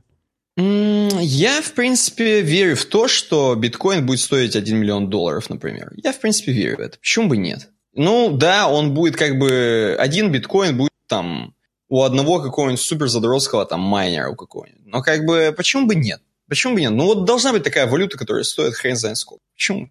Что такого? Просто вот здесь правильно сказали, что а никто не будет ее даже сливать. То есть ее тратить даже не будут. Ну, то есть, хотя я не понимаю, как тогда жить, то есть это, это любимая фраза моего бати, а хлеб-то ты на что будешь покупать? Если как бы вот... Ну, он не мне это говорит, другу моему, конечно, который пытается что-то как-то... Но тем не менее, а хлеб-то вот на что они будут покупать? Когда Друзья-то твои. Вот да, один биткоин вот есть, и, и что с ним сделать? По тебе скрутить только и в задницу засунуть, потому что, да? ну, э, да. иначе... А на что ты будешь его обналичивать? Или, грубо говоря, ты просто это будешь... Это будет бартер, именно реально постапокалиптический. А, у него есть одна десятая биткоина. Просто сразу тебе падают в ноги и, и все. Так, что ли? Ну, короче, это, это, это немного странно, но вот да. Вот, вот так вот. Я считаю, что... Кстати, видишь, просто все биткоины закончатся только к году к 2030-40, да, потому что сложность будет реально расти пропорционально. А вот будет ли стоимость расти также пропорционально? Хрен его знает. Причем там не только сложность будет расти, а еще и награда за найденный блок. Вот сейчас она, по-моему, 12,5, если мне не изменяет память. А скоро ее опять уполовинит. И это прям сразу в два раза уменьшит все выплаты майнерам. И как бы в два раза дольше нужно будет, опять же, чтобы что-то там вырабатывать и так далее. Короче, спорный это все вопрос, но э, вот любят, да, говорить, что это пузырь, не пузырь. Вообще вот mm-hmm. все, во что люди верят, это пузырь. Потому что это держится тупо на вере. Это не подкреплено ничем. Вот верят в компанию Apple, а у нее капитализация сейчас там тысяча миллиардов, да? Ну-ка, сейчас вот я прям при, при подписчиках, при наших уважаемых. Капитализация. Apple. Э, впервые превысил 900 миллиардов, почти тысячу миллиардов уже действительно она превышает. Я вот э, не могу просто где, где найти именно какой-то график. Ну вот перешел я сейчас на новость про интерфакс. Будет ли здесь какая-то именно ссылка, что вот нету. Ну-ка. Apple Wiki. В Wiki же пишут у нас, э, любят писать про капитализацию. Угу. Да, так, сейчас, сейчас. Американская корпорация, NASDAQ, Apple, собственный капитал 128 миллиардов, а вот капитализация, ну, здесь еще 850, ее не обновляют здесь ни хрена на веки. Поэтому, ну, короче говоря, если взять все, что Apple принадлежит, 100 э, миллиардов не получится. То есть это все равно надуманная стоимость, стоимость акций, которая вот, вот она не всегда подкреплена реальными вещами. То есть если взять, продать все дома Тима Кука и все просто корпоративные, так сказать, дома Apple, то не получится тысяча миллиардов. Поэтому это тоже пузырь. И как бы вот говорить, что вот это пузырь, поэтому как бы, ну, не нужно этим заниматься. Да все пузырь. Путин тоже пузырь. Опа. Как бы, Мочевой? При, при всем моем уважении к Владимиру Владимировичу, но пока мы в него верим, он крутой. Как только в него люди перестанут верить, он не будет крутой. Это все вот Все ровно так. Поэтому, я думаю, надо переходить к разработке скорее, потому что мы за да, час хотели мы, успеть. Мы далеко просто так с пузырями тогда катимся. Первая, первая тема, она как бы не тема, а, э, скажем так, и это даже не пузырь. Вот это, я скажу тебе, даже если люди перестанут верить, это будет всегда существовать. Smart Tape. Конечно, это хостинг будущего. Вот э, биткоины да. все, они будут в дата-центрах Smart Tape вот в 2025. Я думаю так. Ни меньше, ни больше. Да, так вот, Smart Tape это, друзья мои, не только хостинг. Я бы сказал, это частичка э, вашей, вашей души. Это просто ваш инструмент, который вот у нормального мужика, вот знаешь, есть же всегда инструменты, чтобы дома что-нибудь там подкрутить. Вот Конечно. Smart Tape это именно такой инструмент для вашей вот веб-разработки, я бы сказал. Для Поэтому вашего веб-мужика внутреннего? Да, для вашего веб-мужика, для сурового веб-мужика. Заходите на uwebdesign.ru slash smarttape, э, регистрируйтесь, сразу берите как побольше, на месяцок, на годик лучше, на два годика там берите. Что вам надо? Хоть что, хоть э, безлимитный хостинг, хоть там, хоть что, вообще, что хотите, берите. И, и просто проблем не будете знать. Вот что я говорю. Вот не будете знать проблем. Вот uwebdesign.ru slash smarttape. Обязательно попробуйте. Это, это не пузырь. Вот это единственный настоящий хостинг. Все остальное это просто суррогат какой-то хостинговый. А именно SmartTape это, это гениально. uwebdesign.ru slash smarttape. Да. Да. Э, первая тема у нас, между прочим, тоже твоя, кстати говоря. Ну, там э... тема это назвать сложно. Это крик души фронтендера. Чуть-чуть он тоже тут попал к нам э, в подкаст сегодня. Может, я один такой упоротый? Статей по фронтенду и веб-дизайну э, ответ, э, скорее всего, да. Э, статей по фронтенду и веб-дизайну от русских разрабов не становится больше, в скобках хороших в том числе. А вот англоязычных об одном и том же а-ля засветить, что взяли в Netflix, все больше. Вот одна из них будет как раз следующая, насколько я понимаю. Хабар и еже с ним, как одна большая база переводов, с которых количество абыкабных неумолимо растет. Абыкабных — это, видимо, плохих которые абы как сделали, так сказать, и, и да. Э, а у нас писать не умеют или не хотят. Живем в одной из самых образованных стран мира, если что, и компьютеры помощнее калькуляторов уже у многих имеются. Но не у всех, не у всех еще. Нет, я все-таки упоротый. Начинает уже подташнивать с английского языка. Русский фронтенд молодцы, где вы? Что вы думаете по всему, уважаемые астронавты? Никита, это у нас как на КВН. Сначала ты, потом ответ э, автора. Только не автора, а ответ раз, разводящего, а я разводящий сегодня. Не, давай, давай с тебя. Не, давай сегодня с тебя начнем. Раз ты это выбрал эту тему, давай. Что там? Ну и что, вот ты как считаешь? Я считаю, что можно сколько угодно думать, что у нас одна из самых образованных стран, я думаю, это уже не так. Я как человек, который так или иначе связан с образованием, в магистратуре по педагогическим наукам все-таки учусь, мы в жопе, друзья мои. Биткоин. Мы в полной жопе. Не, Поэтому... ну... Не, ну как... То есть как сказать? То есть э, вопрос-то достаточно, не знаю, ну не то что очевидный, но где как бы больше бабла, там и больше статей, соответственно.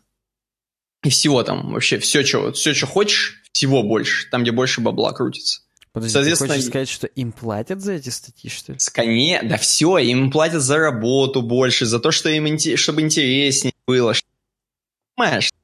Это все из этого. То есть, если есть охрененный спрос, эм, то, соответственно, есть и охрененное предложение. То есть, так же, как вообще со всем, в принципе, со многим, например, я не беру Европу, то есть, я не знаю, как в Европе, например, в Америке многие вещи, вот, э, что касается сервиса, что касается, там, не знаю, да хоть просто тех же самых магазинов, Почему это больше? Потому что у людей как бы есть бабло, соответственно, они типа платят, любят платить бабки, соответственно, ну, как бы вот, вот есть этот оборот. У нас как бы с этим больше проблем. Меньше денег, соответственно, веб, веб-разработка пока еще такая, типа, ну, она уже не wild, но все равно. Все еще, все еще из того времени, когда она, типа, такая дикая разработка.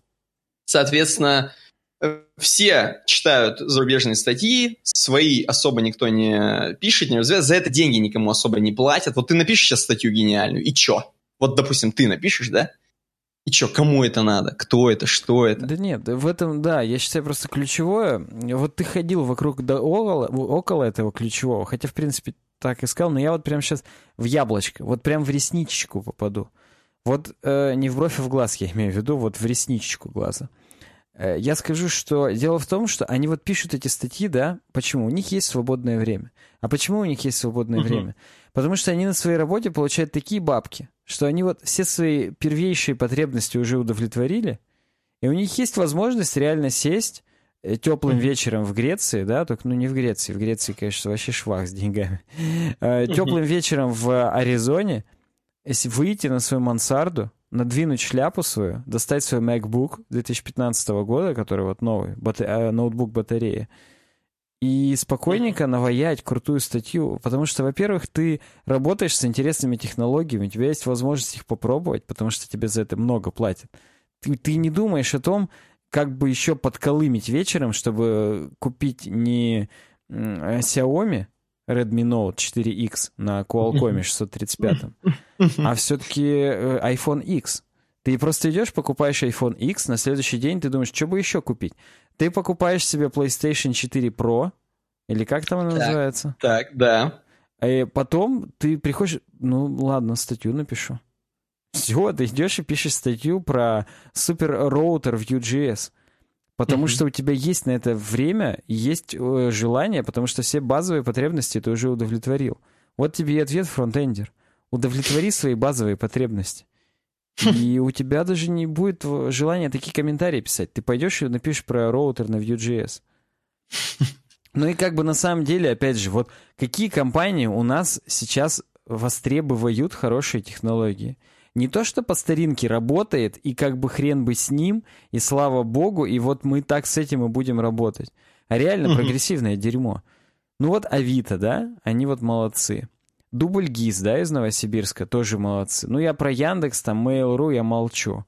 Но их реально можно пересчитать по пальцам двух рук и одной ноги. То есть их немного, их вот до, до 15 таких крупных корпораций, а все остальные безнадежно застряли в говне. Из-за чего? Из-за того, что их клиенты застряли в говне и не платят им денег по тебе. Просто ну, нету денег в экономике, нету денег в стране. То есть, ну вот у нас с тобой полный консенсус в этом отношении. И я считаю, ну, надо прям дальше идти, тобой... чтобы самим в говне не оказаться. У нас с тобой даже не столько консенсус, адекватно, э, как просто адекватно отвечаем на вопрос, поставленный фронтендером. То есть у нас все-таки не консенсус, да? То есть потом-то ты после подкаста, вот, Санька, тут ты не прав. Вот как бы вот, вроде все вот правильно, вроде мы а просто логично отвечаем на вопрос, но вот тут ты не прав. Вот. Короче, следующая тема от стикера или стайкера, я хрена знает. Короче, говорит, Привет, спасибо вам за подкасты. Ни для кого не секрет, что тяжело себя мотивировать, но еще тяжелее продолжать себя мотивировать в одинаковом темпе. Кстати, интересная тема для обсуждения. И тема абсолютно не, вообще не относится вот к, к этим двум предложениям, которые он сначала написал. Тема про то, что она у нас одна из главных, про то, как чувак взял и просто смог пройти собеседование в самые крутые реально конторы мира. Вот просто реально. Вот, самые крутые IT-компании Силиконовой долины. Короче, на хабре статья. Что характерно, а, опять же, перевод. То есть оригинал, перевод. опять же, на английском фронтендера бесит. Фу. За пять дней я прошел собеседование в пяти компаниях Силиконовой долины и получил пять предложений о работе. Да, и реально, с 24 по 28 июля, то есть этим летом, чувак смог пройти собеседование, вли... во-первых, чтобы, вы понимаете, да, чтобы пройти собеседование, надо сначала, чтобы вас пригласили на собеседование.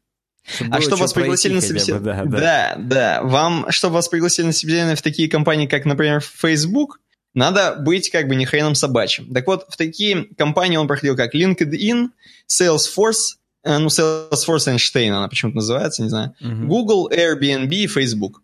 Это все пацаны, сидящие в Силиконовой долине. Не подумайте, что Airbnb сидит где-нибудь у меня тут соседи, мои соседи, которые сдают там, не знаю, хату. Нет, это серьезная компания, которая реально в Калифорнии сидит. Короче, э, как все началось? Как обычно, чуваку не хватало простора. Точнее, даже не то, что простора, а именно роста не хватало. То есть он уже настолько чувак крутой был, э, работал в, в Группоне, э, почти три года, говорит, в Группоне отработал, и говорит, вот все, не могу, все классно, люди прекрасны отличные проекты, но типа вот большего хочется. То есть настолько крутой чувак. И, говорит, и я начал задумываться о, именно о Калифорнии, Сан-Франциско и все такое. То есть он до этого, как я понимаю, работал в Чикаго. Да, он в Чикаго работал, то есть чувак захотел еще дальше, выше подняться. Хотя, казалось бы, просто... куда уже выше Чикаго? Представляешь, он с Томми Ганом ездил, только что отжимал какие-нибудь прачечные в маленькой Италии, и вот уже в Salesforce. Ну, понимаешь, э, в Чикаго, например, такой великий программист Тун, он рядом, под Чикаго там находится, то есть это значит не самое плохое место для Никита, IT. я просто вот э, уже раза три за сегодняшнюю запись у тебя съедались, опять же, слова, но они ага. были не так важны, как то слово, которое съех... съелось в этот раз. Кто еще раз? Какой гениальный программист? Сейчас, погоди. Умпутун. Биткоин. Это почти так же классно, как биткоин. Умпутун. Продолжай. Э, так вот, короче, Умпутун великий и ужасный, а он там под Чикаго сидит, и как бы даже не парится, никуда не хочет в Сан-Франциско, но у этого другая мечта. Он договорился реально там со своей второй половинкой, э, решил готовиться. С Джоном каким-то, да? Да. Не, у него вроде женщина. Короче, у него э, все, вот типа загорелся такой темой, он решил по, э, должность, по должностям типа на машинное обучение, э, потом, короче, еще... Нач... Ну, конкретно он хотел именно связанное с машинным обучением, но понимаешь, что вакансии не все одинаковые, не все одинаково называются, не одинаково требуют. Соответственно, там пришлось подать и на инженер работе с данными, угу. и на просто разраба. То есть вот э, машинное обучение на LinkedIn, Google, Facebook, Salesforce и э, Airbnb, получается, не совсем по специальности.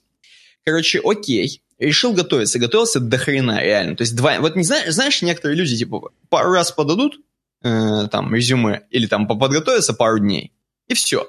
Чувак реально готовился два месяца. Это при том, что у него уже была серьезная база, как бы. Ну, а. слушай, вот ну не каждый день выпадает шанс реально попробоваться в э, таких да, крупных да. компаниях. Хочется и он вот говорит, не факапнуться.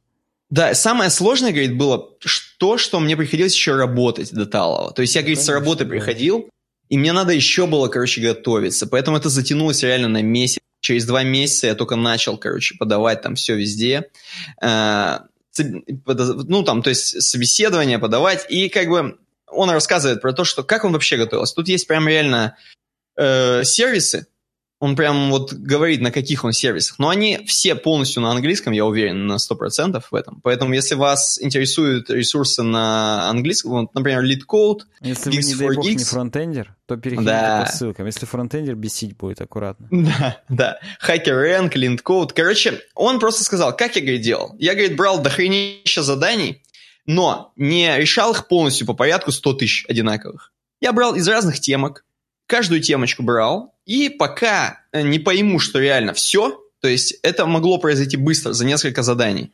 Эм, вот. Пока вот я не... Все, я уже точно об этой теме, то, что мне нужно знать, я не двигался дальше. То есть вот он так прошел, сделал по 70 заданий там в темках и mm-hmm. порешал задание. Значит, у них очень серьезно все. С, э, когда тебя принимают на работу, ты прям при них, то есть при, там, при HR, при сидящем тем лиде, не знаю, ты сидишь и пишешь код. Вот реально. То есть у них это строго, ты потеешь, сидишь там, э, стесняешься написать какие-нибудь костыли, там, ну, в общем, забываешь все, естественно, как обычно. Вот. У них это такая практика, что ты пишешь код.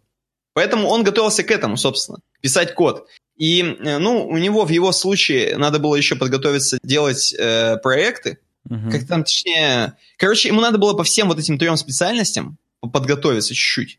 Потому что иначе он как бы мог э, просто профейлиться только из-за того, что он не подготовился там по, э, по, по, на разработчика ПО, там не посмотрел, не почитал в Airbnb, то есть он мог туда просраться. Угу. Потом, плюс он решил, короче, что э, он назначит все звонки, то есть у них перед этим сначала разговор по телефону идет, перед, перед, перед тем, как тебя пригласят. Угу. С тобой Причем разговаривают. Везде. То есть это нормальная практика, да. и во всех пятерых компаниях, получается, у него будет да. телефонный разговор. Да, причем, короче, телефонный разговор э, шел где-то от 40 минут, и в Гугле аж час с ним базарили. То есть час тебе нужно за час сказать, насто... ну, то есть настолько себя проявить за час по телефону, чтобы тебя человек слушал и понимал, что он дальше хочет продолжить с тобой на собеседование общение. То есть это как бы надо все очень максимально сжато, круто, лаконично говорить все.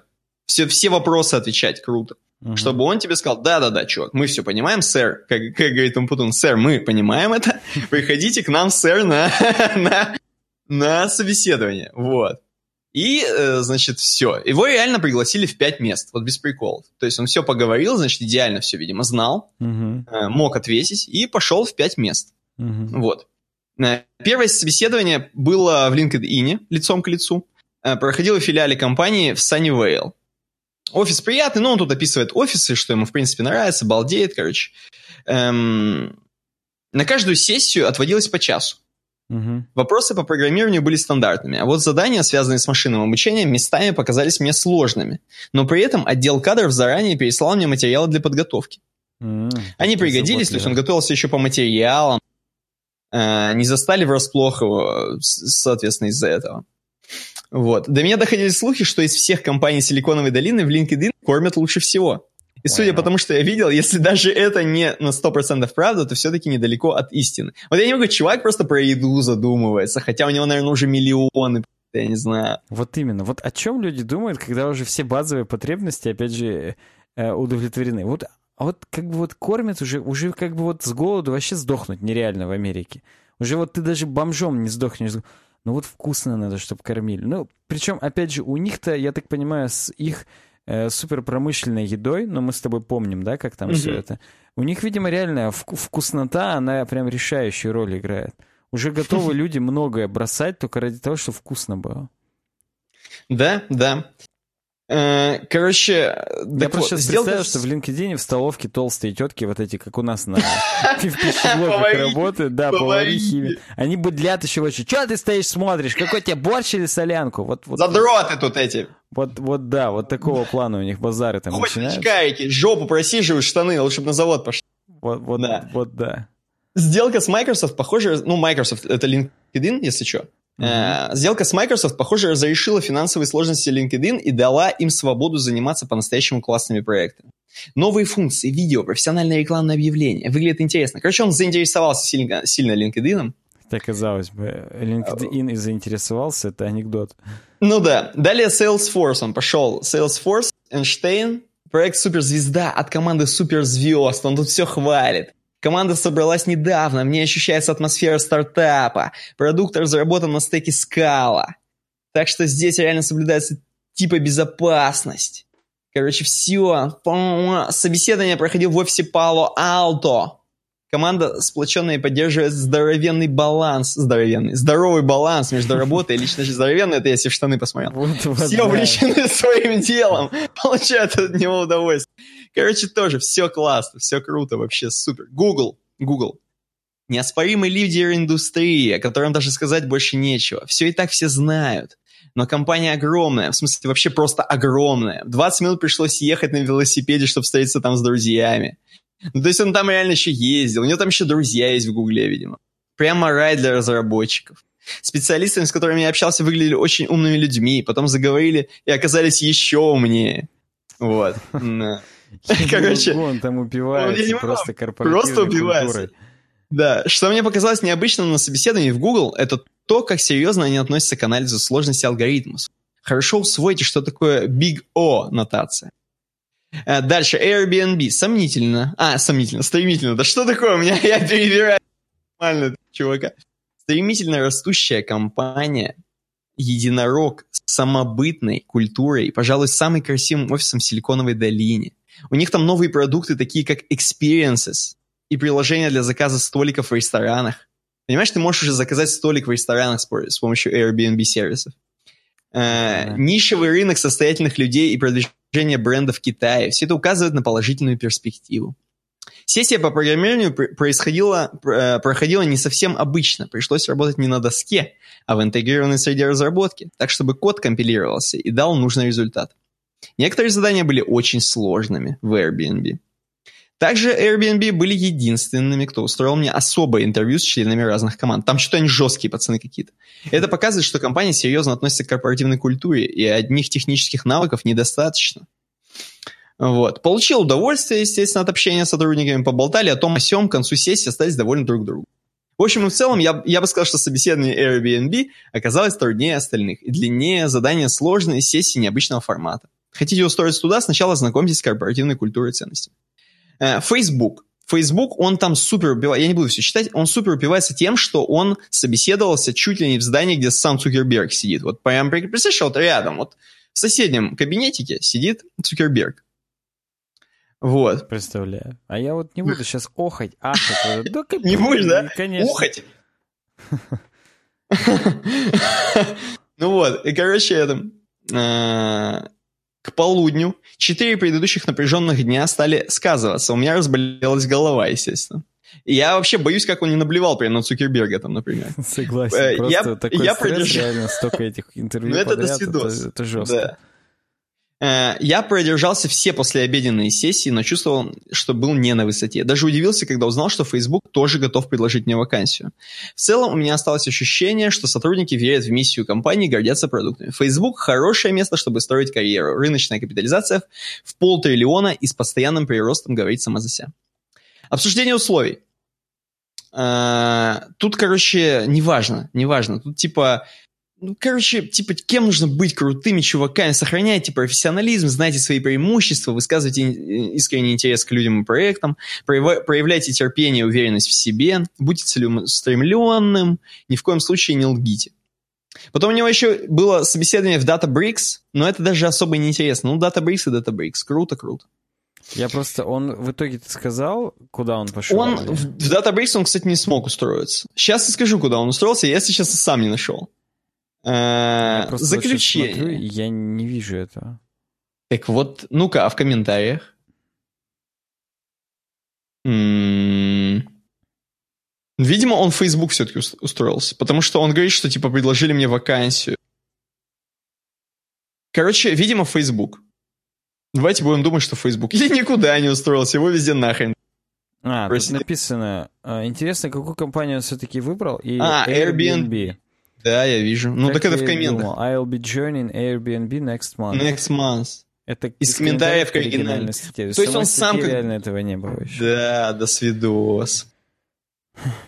Ну, почему бы и нет? То есть реально, вот э, для нас судить о компаниях по их продуктам, конечно, можно, но вряд ли это будет прям на 100% объективно, да даже на 50%.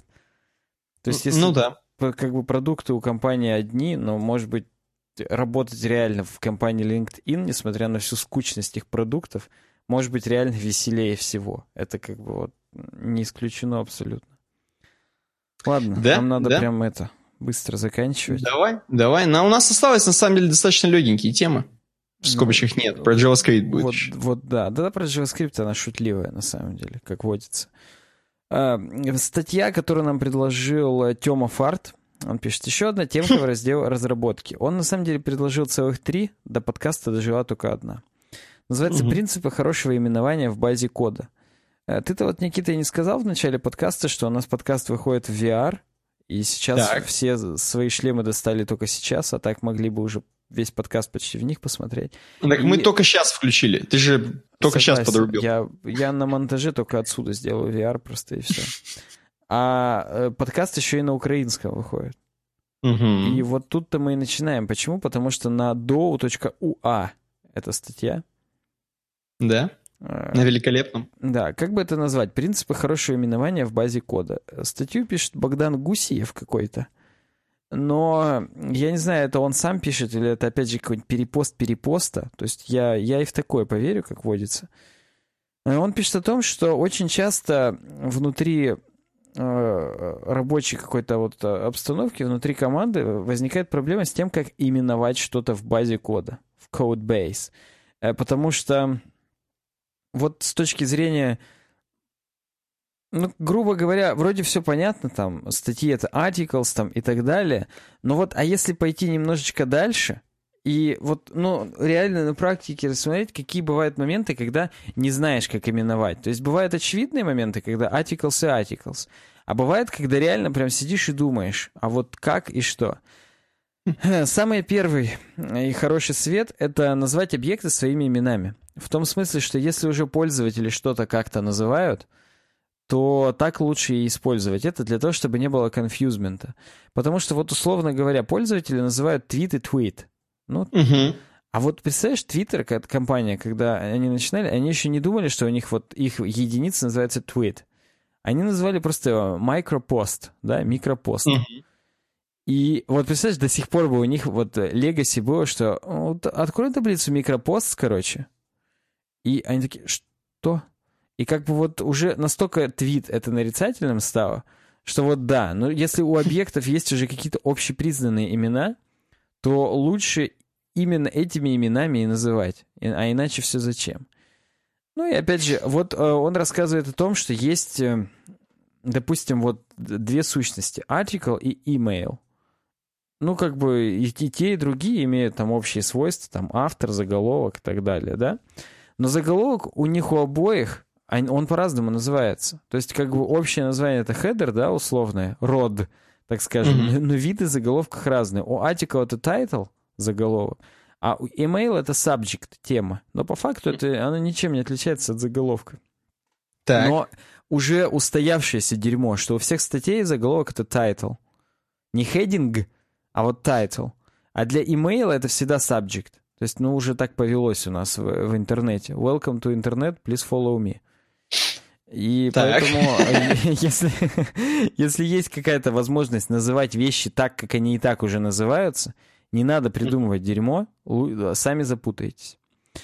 Э, второй пункт. Не используйте похожие названия только чтобы упростить. Ну вот, допустим, здесь у него есть супер пример.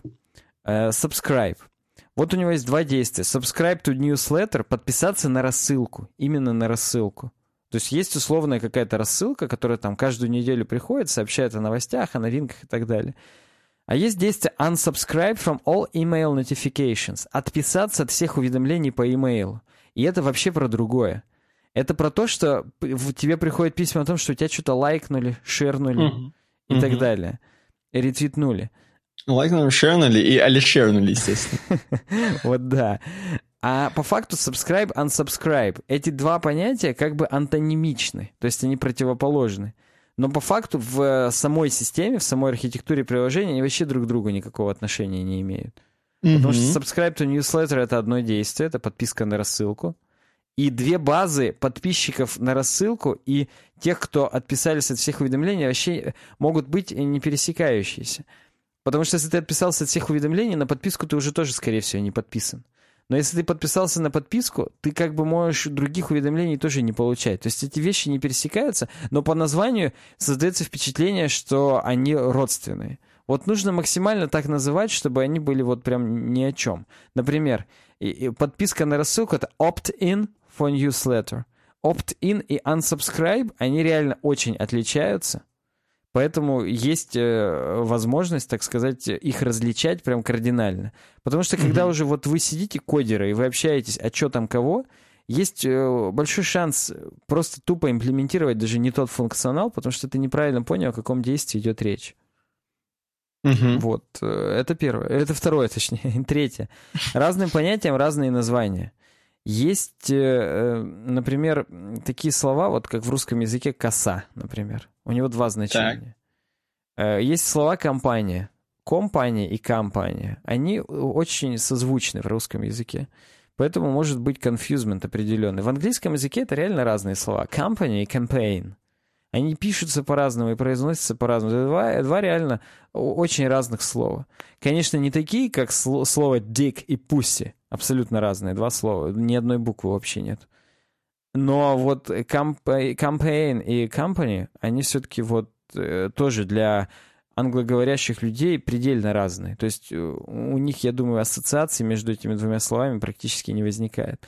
А вот э, в русском языке может быть э, конфликт... Русский. Русский. Ты уже русский? В русском языке может быть какой-то confusement.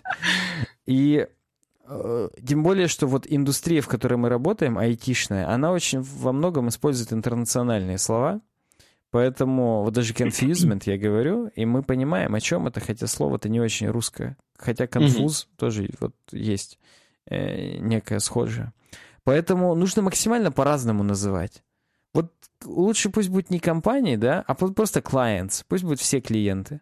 Uh-huh. А все, которые campaign, они пусть будут marketing campaign. То есть вот, ну, какое-то четкое уточнение есть, сразу понятно, о чем речь. Также вот snapshot. Вот есть snapshot, это, ну, типа snapshot страницы, что на странице есть, а есть сервер snapshot. Это резервная копия, вот снимок, так сказать, сегодняшнего состояния сервака, до которого можно откатиться. Абсолютно mm-hmm. разная вещь. И поэтому нужно прям вот полностью по-разному это как-то называть. Ну, это бэкап и snapshot. Или, ну, что-то еще нужно придумывать.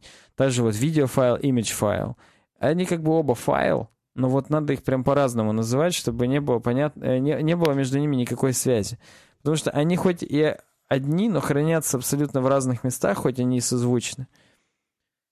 Так что вот так. Это был третий пункт. Четвертый пункт, он же предпоследний.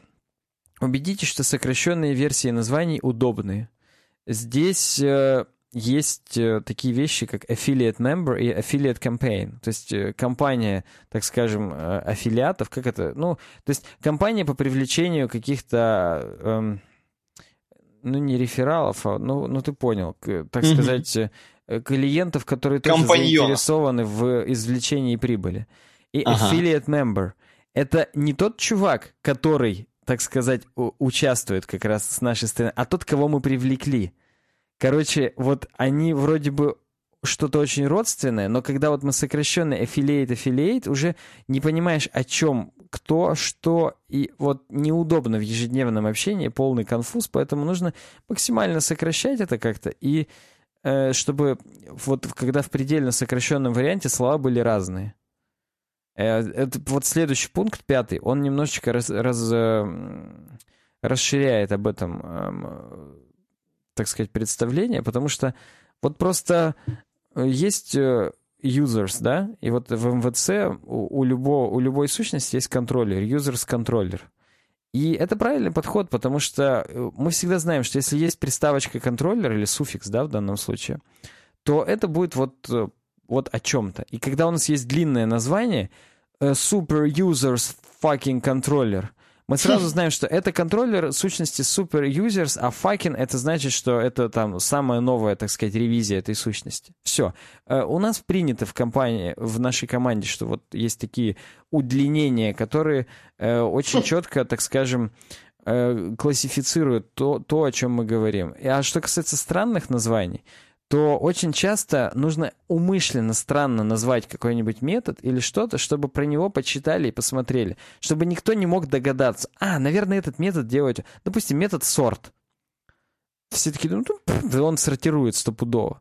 Но угу. метод сорт редко делают нестандартный. Ну, кроме вот этого сорта A B, который передают в JavaScript, если нужна реально кастомная сортировка. Я сейчас не об этом, а просто вот, вот встретился метод сорт.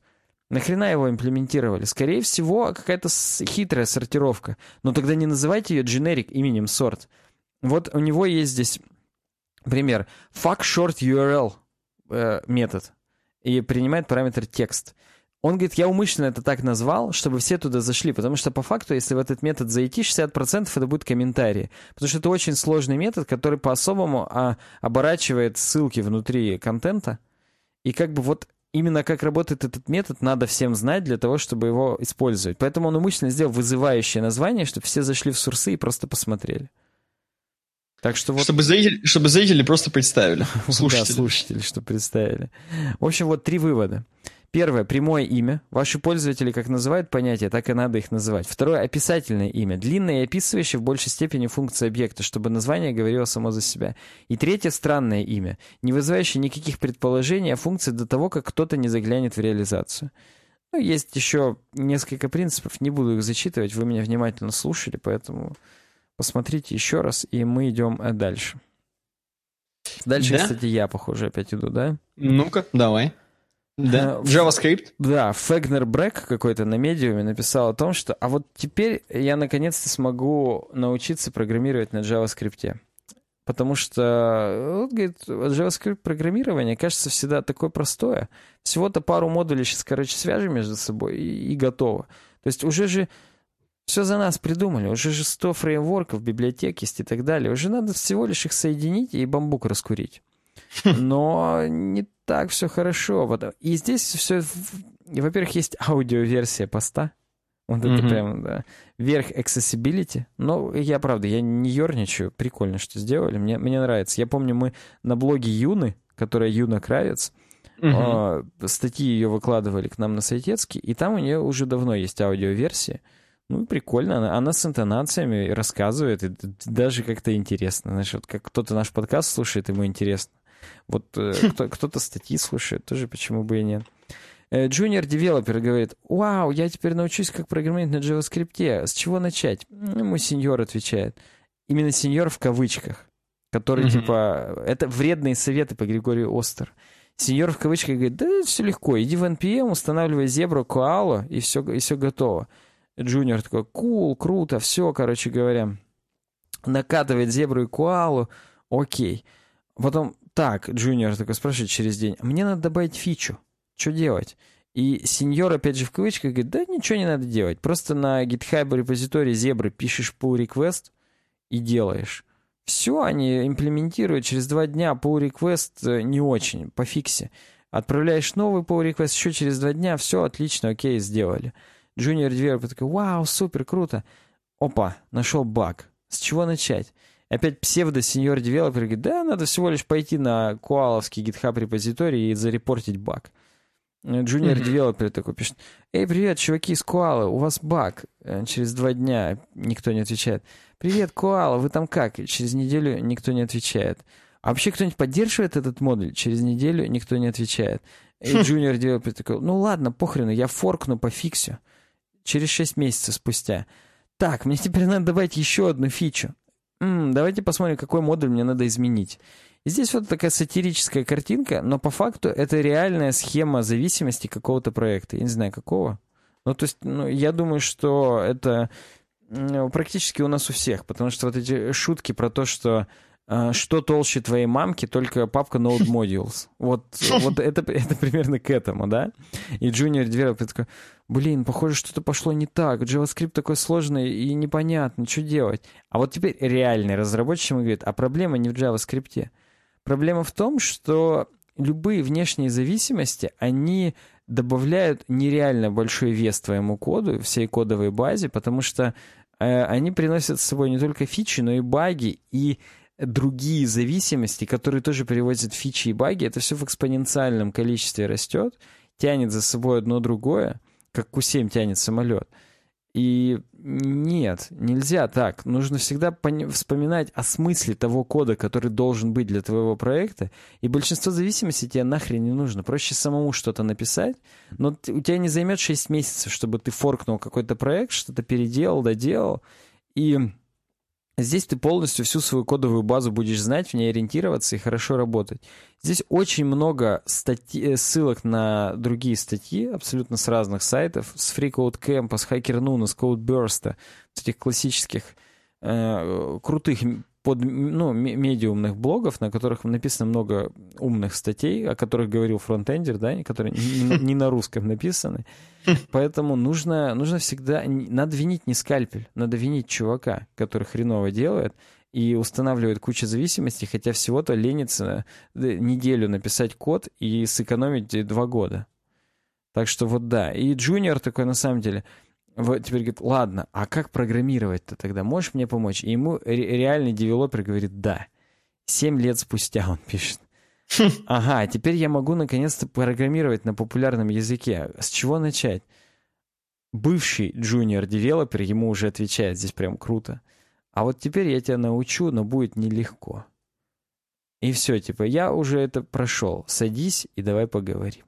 Ну и все, конец. В закат уходит Фагнер Брэк. Ни хрена себе. То есть прям она как бы вроде шуточная, но она реально крутая. И здесь о том, что вот на дурачка-то ничего не делается в нашей жизни. Если ты реально хочешь быть э, хорошим разработчиком, нужно все это познать. И инструменты реально использовать как инструменты. Не, не выезжать на них, как э, Емеля на печи.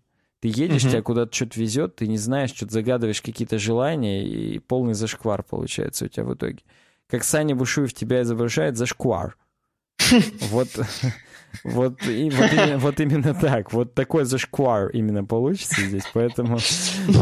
Я бы сказал the зашквар. Да, the, the зашквар. The, the. Короче, знаешь что? Знаешь что? Смотри, сейчас я скажу тему, а потом ты скажешь про игреков. Я сейчас скажу про тему, которая... Сейчас как бы мы веселенькую тему возьмем. которая про, про если бы программисты строили дома, типа mm-hmm. повеселимся, mm-hmm. а дальше мы снова о насущном, о грустном. Давай, давай, веселимся, ура, вау, да, хе-хей, а ты как бы сейчас предложил тему, вау. Да, да, ты заодно передохнешь. Нам кто-то предложил, да, эту тему про... Да, нам да, это Виталий. Виталий предложил. Эм, да, говорит, привет, ребята, спасибо за подкаст, хорошо делаете. Предлагаю веселую статью. Не знаю, как он понял, что мы хорошо делаем, потому что мы, по-моему, так вот, короче. У меня прервалось хакер. сейчас. Сейчас все прервалось, никто твою я шутку говорю, не услышал. По потому что, по-моему, и все, потому, и права. Потому что, по-моему, мы ничего не делаем. Как бы, я не знаю, что мы там делаем. Э, вот Но так мы и хорошо делаем, что повторяем шутки заново. Да. Уже, и уже они да. не смешные. Поэтому, Виталий, ты критическое это свое мышление пересмотри. По-моему, по-моему, зашквар полный. И, слушай, знаешь, я понял, почему эта статья настолько мне показалась не смешная и, э, скажем так, ну, нефти, нефтемачная, я вот здесь использую такое слово. Я понял, почему. Потому что э, 2001 года. 2001 год. Ну, смотри, Виталий считает, что она веселая. Он-то, возможно, вывески прям помнит все вообще. Хорошо. Давай тогда пройдемся. Пройдемся по веселухе, пройдемся. Если бы программисты строили дома, полный Ш- вариант. Чтобы ты понимал, Cat Meow у нас в комментариях, чувак с аватаркой реально котика, э, ну. причем котика около Аймака. Э, пишет, ну? «Э, тема далеко не новая, но веселая и интересная. Интересно было бы послушать ваши комментарии. Мяу. Двоеточие 3. Э, хорошо. Интересно, говорите, да? Окей. Так вот, если бы программисты строили дома, то как бы это выглядело? Э, здесь начинается с 1 марта. Если бы 1 марта э, программисты начали строить дом. То есть как бы даже не начали, а задумывались. Так вот, 1 марта. Ура! Нам предложили крупный контракт на постройку 12-этажного жилого дома. У всех бурный энтузиазм. Выпили на два ящика пива. 2 марта. Заказчику не нравится выражение «как только, так сразу». Требует назвать конкретные сроки. Темный ничего не мыслит в высоких технологиях. 2001 год, напоминаю. 3 марта. Обсуждали сроки, выпили три ящика пива. Петрович говорит, что тут все работы на 4 месяца. Значит, на самом деле 8. В итоге в контракте записали 12. Хотя раньше, чем за 16, вряд ли управимся. Классика. Блин, Веселая. слушай, веселая, интересная. 6 марта. Петрович пошел сдавать бутылки. 8 марта. Отмечаем 8 марта. Женщин у нас в фирме нет, так что праздник никто не портит. 2 апреля. Петрович говорит... Начать просто уже прям вот с первых строк, прям вот да. Орать, вот орать начать. 2 апреля уже, понимаете, да? 8 марта, 2 апреля. Петрович говорит, что пора начинать работать. Сговорились они, что ли?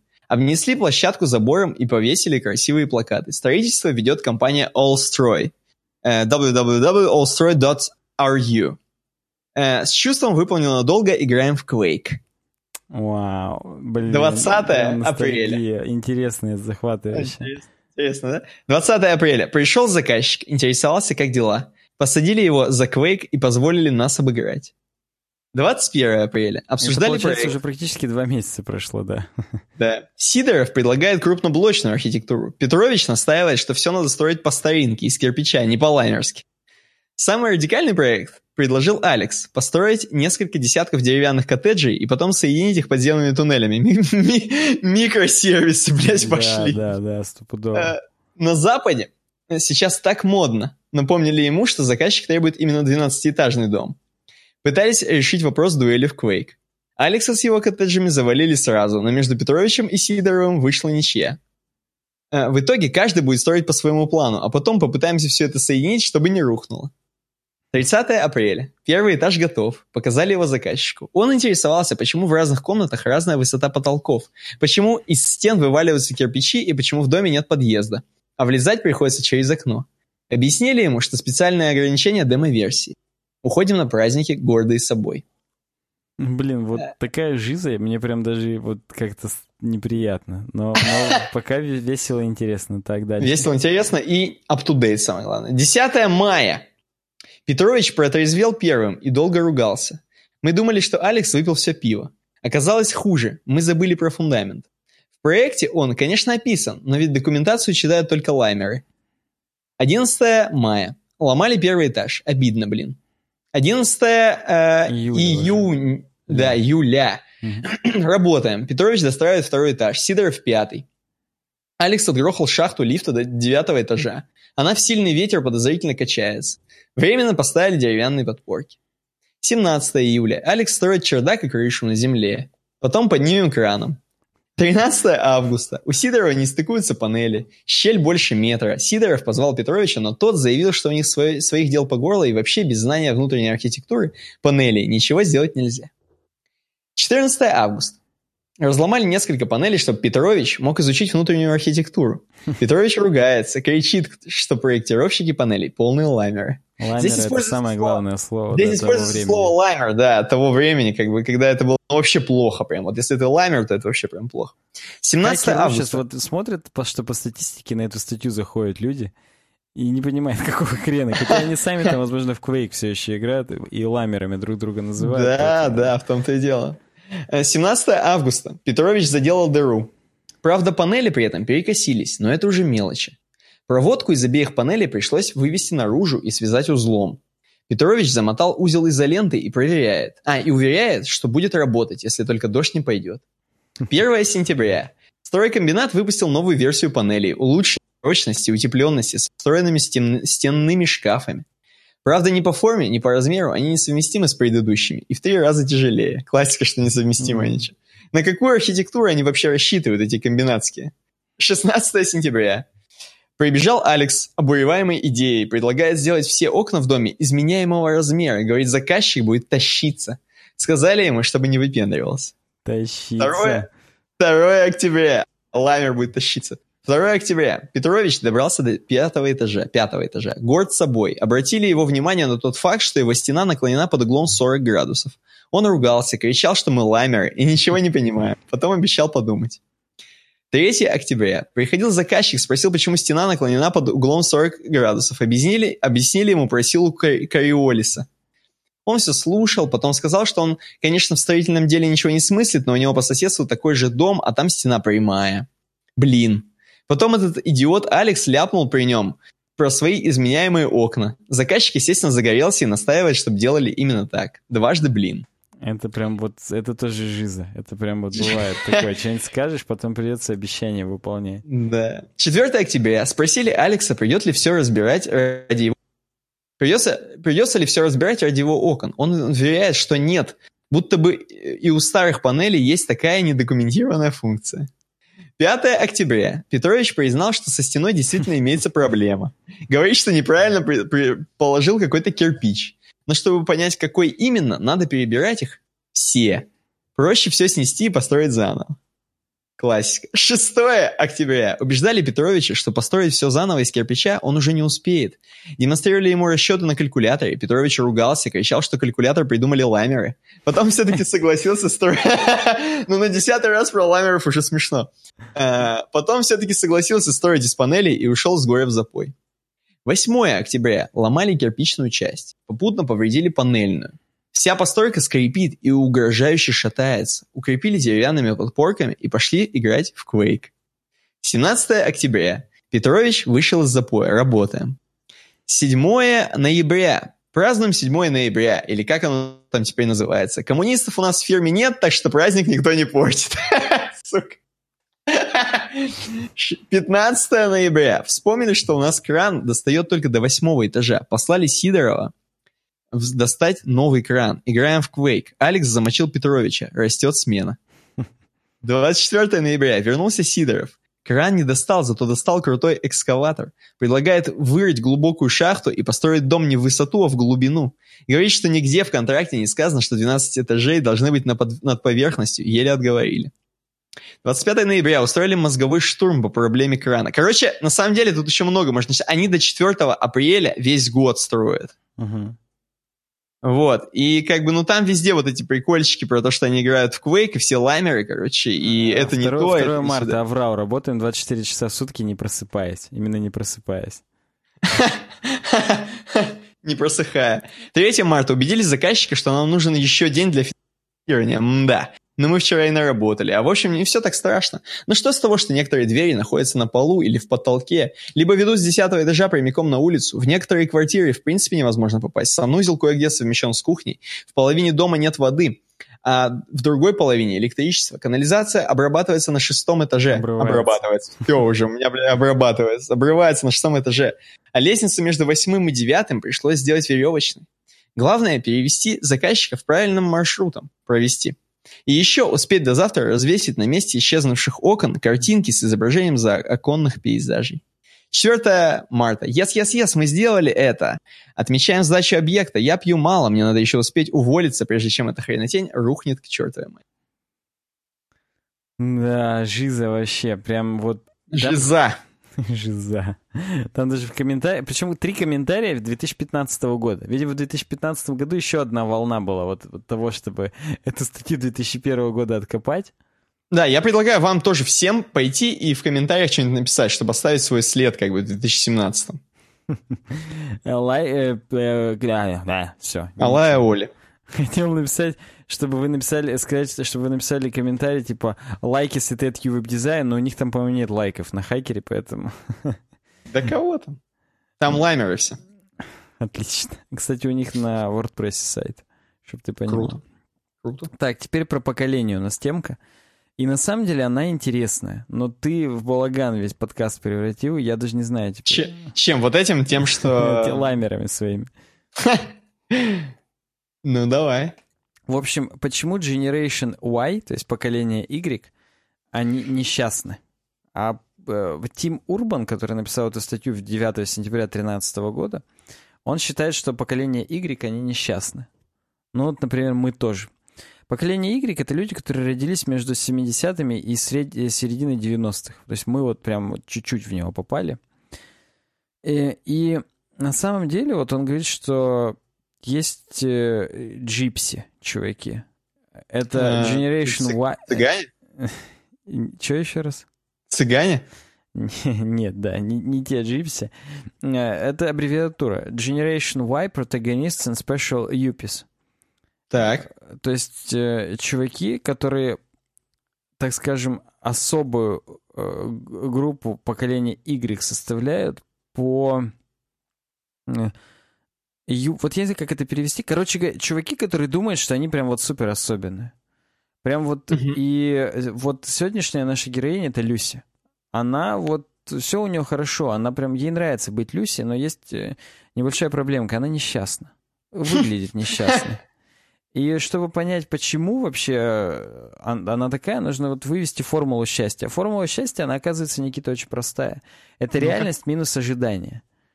Чем больше остается у тебя от реальности за вычетом твоих ожиданий, тем более ты счастлив. То есть, если ты ничего не ожидаешь от реальности, то mm-hmm. ты из реальности вычтешь ноль, и тебя все устраивает, потому что ты, ты ничего не ожидаешь, тебе все нравится.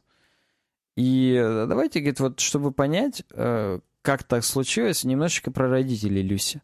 Э, родители Люси родились в 50-е, они бэйби-бумеры, и их уже воспитали бабушки с дедушками Люси, которые были из GI Generation, Greatest Generation, великое поколение, которое воевало во Вторую мировую войну, пережили Великую депрессию и так далее. Они стопудово не джипсис. То есть, как бы они вот прям вот не, не считают, что они были какие-то спешл, они были вот такой гигантской группой, которая работала, так скажем, на светлое будущее. То есть это не только для Советского Союза и коммунизма характерно, в Америке точно так же э, люди преодолевали Великую депрессию, работали на экономику для того, чтобы вот дети хорошо жили, что называется. То есть там все было на самом деле так же. И они вот э, как раз, бабушки с дедушкой, хотели, чтобы их дети, то есть родители Люси, они вот жили, чтобы у них трава была зеленее, что называется, чем у них. И mm-hmm. на самом деле вот для родителей Люси их э, идеальная жизнь выглядела вот так. И здесь просто картинка травы. Просто густая, хорошая трава, здоровая, так сказать. Трава, трава здорового человека, да, не курильщика. Да. И на самом деле их учили, родители Люси, что вот ничего не должно их останавливать на пути к этой густой траве.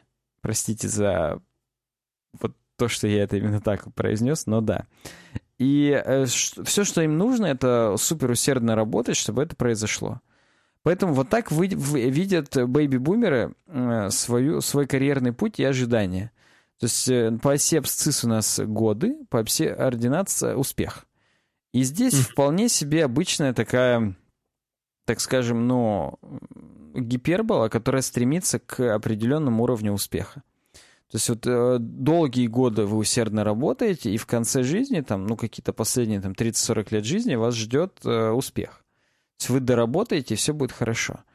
Что касается э, усердности, усердность позволяет бэйби-бумерам превзойти даже собственные ожидания. То есть, ну, серьезно, они, когда, э, ну, как бы вот началось их становление как, там, я не знаю, школьников, студентов, э, экономика была довольно-таки жопной. А хоть где, неважно, в Америке, в Германии или в России, она в, определ... в, в а, определенном смысле была в жопе. Ну, сейчас здесь Америка больше берется, потому что у нас в СССР она была плановая, так или иначе, поэтому как бы тут немного по-другому. Но тем не менее. Э, вот ожидалось, что будет вот одно, что мы там, вот будет машина, а реально через 30-40 лет, когда они уже вот, ну, повзрослели, так сказать, и становление у них произошло, у них по две машины уже было. То есть определенный зазор счастья был и удовлетворения, потому что реальность, она реально превзошла ожидания. Просто угу. потому, что вот жизнь такая, что вот реально лучше стали жить. А вот э, поколение Y, их э, родители Люси, они реально были оптимистичны, и у них просто вот им затмили какие-то возможности. И не только они, вообще все бэйби-бумеры так э, думали, что вот, а их дети, им прям вот вообще ничего не надо будет делать, они вот будут жить как хотят. Вот они наконец-то, вот мы вот работали, а вот наши дети, они будут жить именно а, и заниматься тем, чем они хотят. И, и, ну и на полном серьезе, то есть нас же отдавали во всякие там кружки постоянно и так далее. То есть, типа, мы вот работали, а зато вот у вас сейчас есть возможность там ходить там, я не знаю, на, на карате, там, на какой-нибудь большой теннис mm-hmm. и так далее. И вот для поколения Y, для джипси, именно для тех, которые вот живут в ня-ня-ня мире, mm-hmm. их будущее выглядит вот так. То есть это лужайка с цветочками. Так. И это вот, типа, мы доходим до первого факта о джипси поколении вот этом, что они невероятно амбициозны. То есть это ни на чем не основано, но они реально думают, что они могут стать там президентами и так далее. Причем не потому, что они будут усердно работать, а потому, что они классные. Просто вот потому, mm-hmm. что они вот такие. Почему бы и нет, да? И они все хотят не просто жить хорошей жизнью. Вот бэйби-бумеры хотели жить uh, American Dream, американской мечте. Вот джипси, они хотят в их собственной личной мечте жить, которая вот для них сделана. Угу. И они все думают, что вот для них, для каждого есть их собственная мечта, так сказать. Ну и вот здесь э, есть, так сказать, Google тренды определенные, что вот э, раньше была фраза такая э, secure career, то есть стабильная работа, грубо говоря. Ну, защищенная, значит, стабильная. Стабильная работа.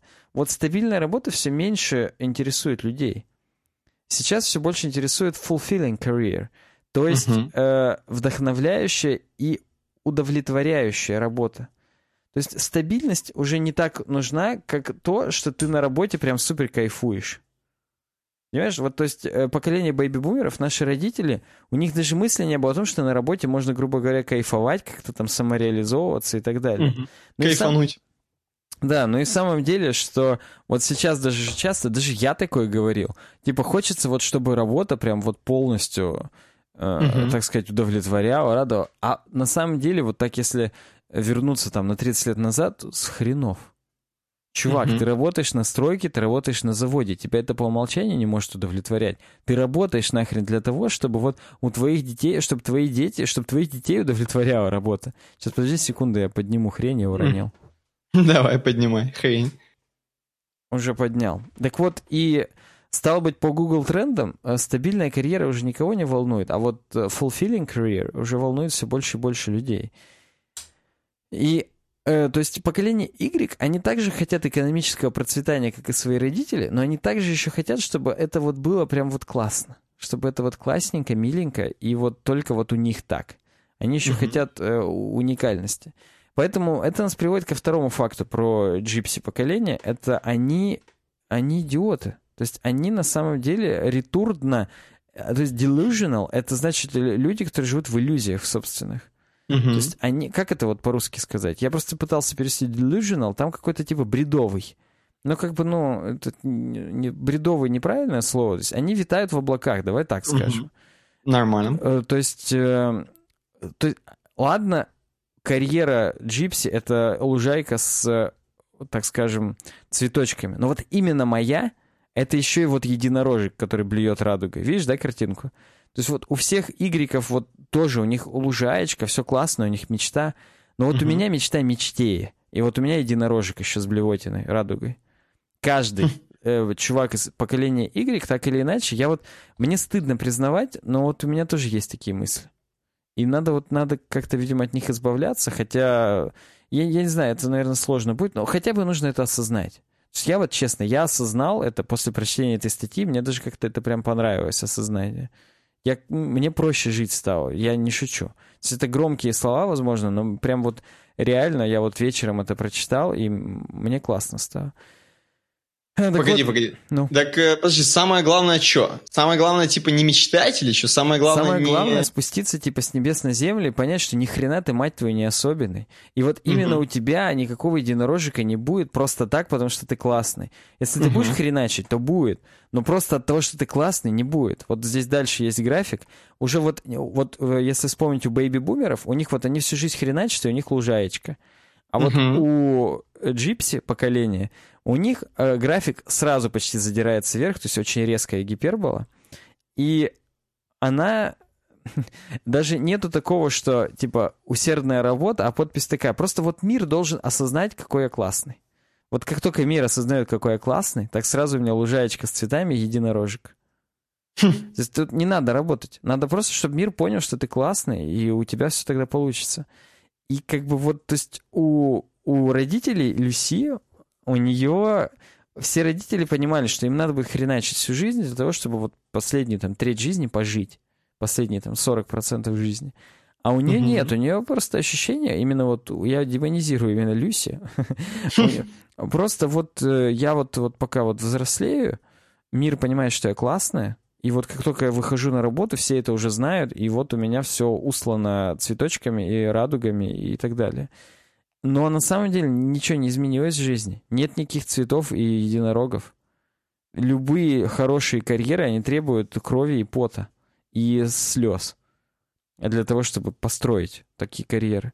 Поэтому реально, то есть вот есть даже вот какой-то университет Нью-Хэмпшира, и профессор Пол Харви, он эксперт по поколению Y. Я боюсь, чтобы он не педофил был, хотя, ну, нам уже много, в 7 лет, уже, уже, наверное, не педофил. Если бы он по Z поколению был эксперт, то есть по миллениалам, было бы страшнее. Ну да. Вот, он выяснил, что вот все нереалистичные ожидания и самое главное, что кроме нереалистичных ожиданий есть строгое противостояние. То есть когда ты начинаешь этим людям, джипси поколению, говорить, что типа вот, чувак, вот надо тебя покритиковать, ты не прав – именно поколение Y отвратительно относится к критике. То есть они полностью сразу воспринимают это в штыки, закрываются, и как бы вот нет. Поэтому э, нужно... И даже вот, опять же, вот вопросы задавали, да, психологи там в школах и где-то еще. И ты знаешь, есть классические вопросы, на которые ты прям вот ты знаешь, как надо отвечать, чтобы тебя отвели после этого к психологу и начали тебе вопросы а ты считаешь, что ты более классный, чем все остальные? Чем все твои одноклассники? Ты считаешь, что ты самый умный? Ты считаешь, что тебя несправедливо не замечают на уроках по сравнению с твоими одноклассниками? И вот если ты реально на полном серьезе отвечаешь «да» на все эти вопросы, ты понимаешь, что после этого тебя отведут к психологу, начнут с тобой говорить, вызовут родителей там, и так далее. Поэтому ты как бы как настоящая обезьяна приспосабливаешься и так не отвечаешь, даже если так думаешь. Угу. Потому что ведь ты действительно лучше, чем все твои одноклассники. Так что да. И здесь дальше красивые картинки. А это, кстати, красивые. Вот дерьмовая земля абсолютно без травки с подписью «Реальность». И из-за того, что реальность и ожидания здесь в обратную сторону, то есть я напомню, у бэйби-бумеров реальность была лучше, чем ожидания. Потому что они, в принципе, были скромные пацаны, они хотели просто всю жизнь работать. И как бы реальность, ну, она есть в жизни справедливость, реальность была лучше, чем эти ожидания, потому что они работали всю жизнь. У uh поколения Y, наоборот, у них супер завышенные ожидания, радуга, единорог, цветочки. А реальность у них просто степь, выжженная земля, потому что они не работают, они ничего не хотят. Они хотят, чтобы мир осознал, что они классные, и все. И из-за этого растет э, разочарование, раздражение и полное дерьмо. Поэтому все джипси чуваки, они здесь вот э, изображены в беспонтовом состоянии, они грустные, им что-то не нравится. И да. Э, кроме этого, вот э, все чуваки, вот здесь заголовок, что ребята из поколения джипси, они taunted. То есть они спровоцированы. Таунт — это талант. В Вовке, mm-hmm. да, которые провоцируют, чтобы тебя били. Вот их всех провоцируют. Что их провоцирует? Их провоцирует, во-первых, э, зависть по отношению к другим людям. То есть банально у других людей из поколения Y просто более успешные были родители, тоже бэби-бумеры, но им просто больше повезло. Они, может быть, больше работали, может быть, что-то украли, может быть, как-то что-то. Ну, просто у условного не Люси, а Роберта, да, который вот в классе Люси находится, у него больше, просто он выше поначалу, старт у него выше. А вот Люси, она не может этого понять. Она не понимает, она же классная. У нее же должен быть единорог. Почему у других людей какой-то лучший старт? У них как бы тоже нет единорога, но старт-то у них все равно лучше. И у, у тебя, ну, то есть у нее вот этот уровень фрустрации еще больше от того, что есть разница со сверстниками. Кроме этого, есть проблема социальных сетей, в которых ты видишь не реальную жизнь, а вот сфабрикованную, так сказать, жизнь других людей. И здесь следующая картинка. Реальность всех сверстников Люси. Все по-прежнему mm-hmm. стоят в степи с раной. Но каждый из них, он, э, ну, здесь написано crafted image, э, каждый из них в силу там каких-то возможностей или там не фотошопных, там телефон какой-нибудь хороший, кадры хорошие, что-то там, слова красивые пишут в Инстаграме. И создается ощущение, что они-то уже вот на лужайке. Они уже классные. Они, конечно, еще не на единороге, но они как бы уже на лужайках.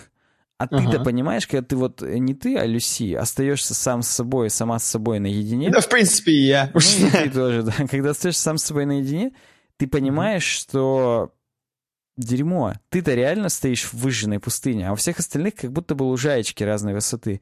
И у тебя mm-hmm. вот фиолетовым подписано, у тебя, кроме того, что есть фрустрация и разочарование, вот зеленый mm-hmm. столбик, у тебя есть еще и зависть, и неадекватное восприятие, восприятие других, так сказать, личностей, и от этого фрустрация, повторюсь, еще сильнее. То есть, когда вы все в дерьме, не так страшно, как когда ты один в дерьме. Поэтому для Люси есть несколько советов от автора статьи. Кстати, 2013 год, напоминаю. Еще даже Инстаграм так сильно не был популярен в 2013 году. Его еще, возможно, даже Facebook не купил.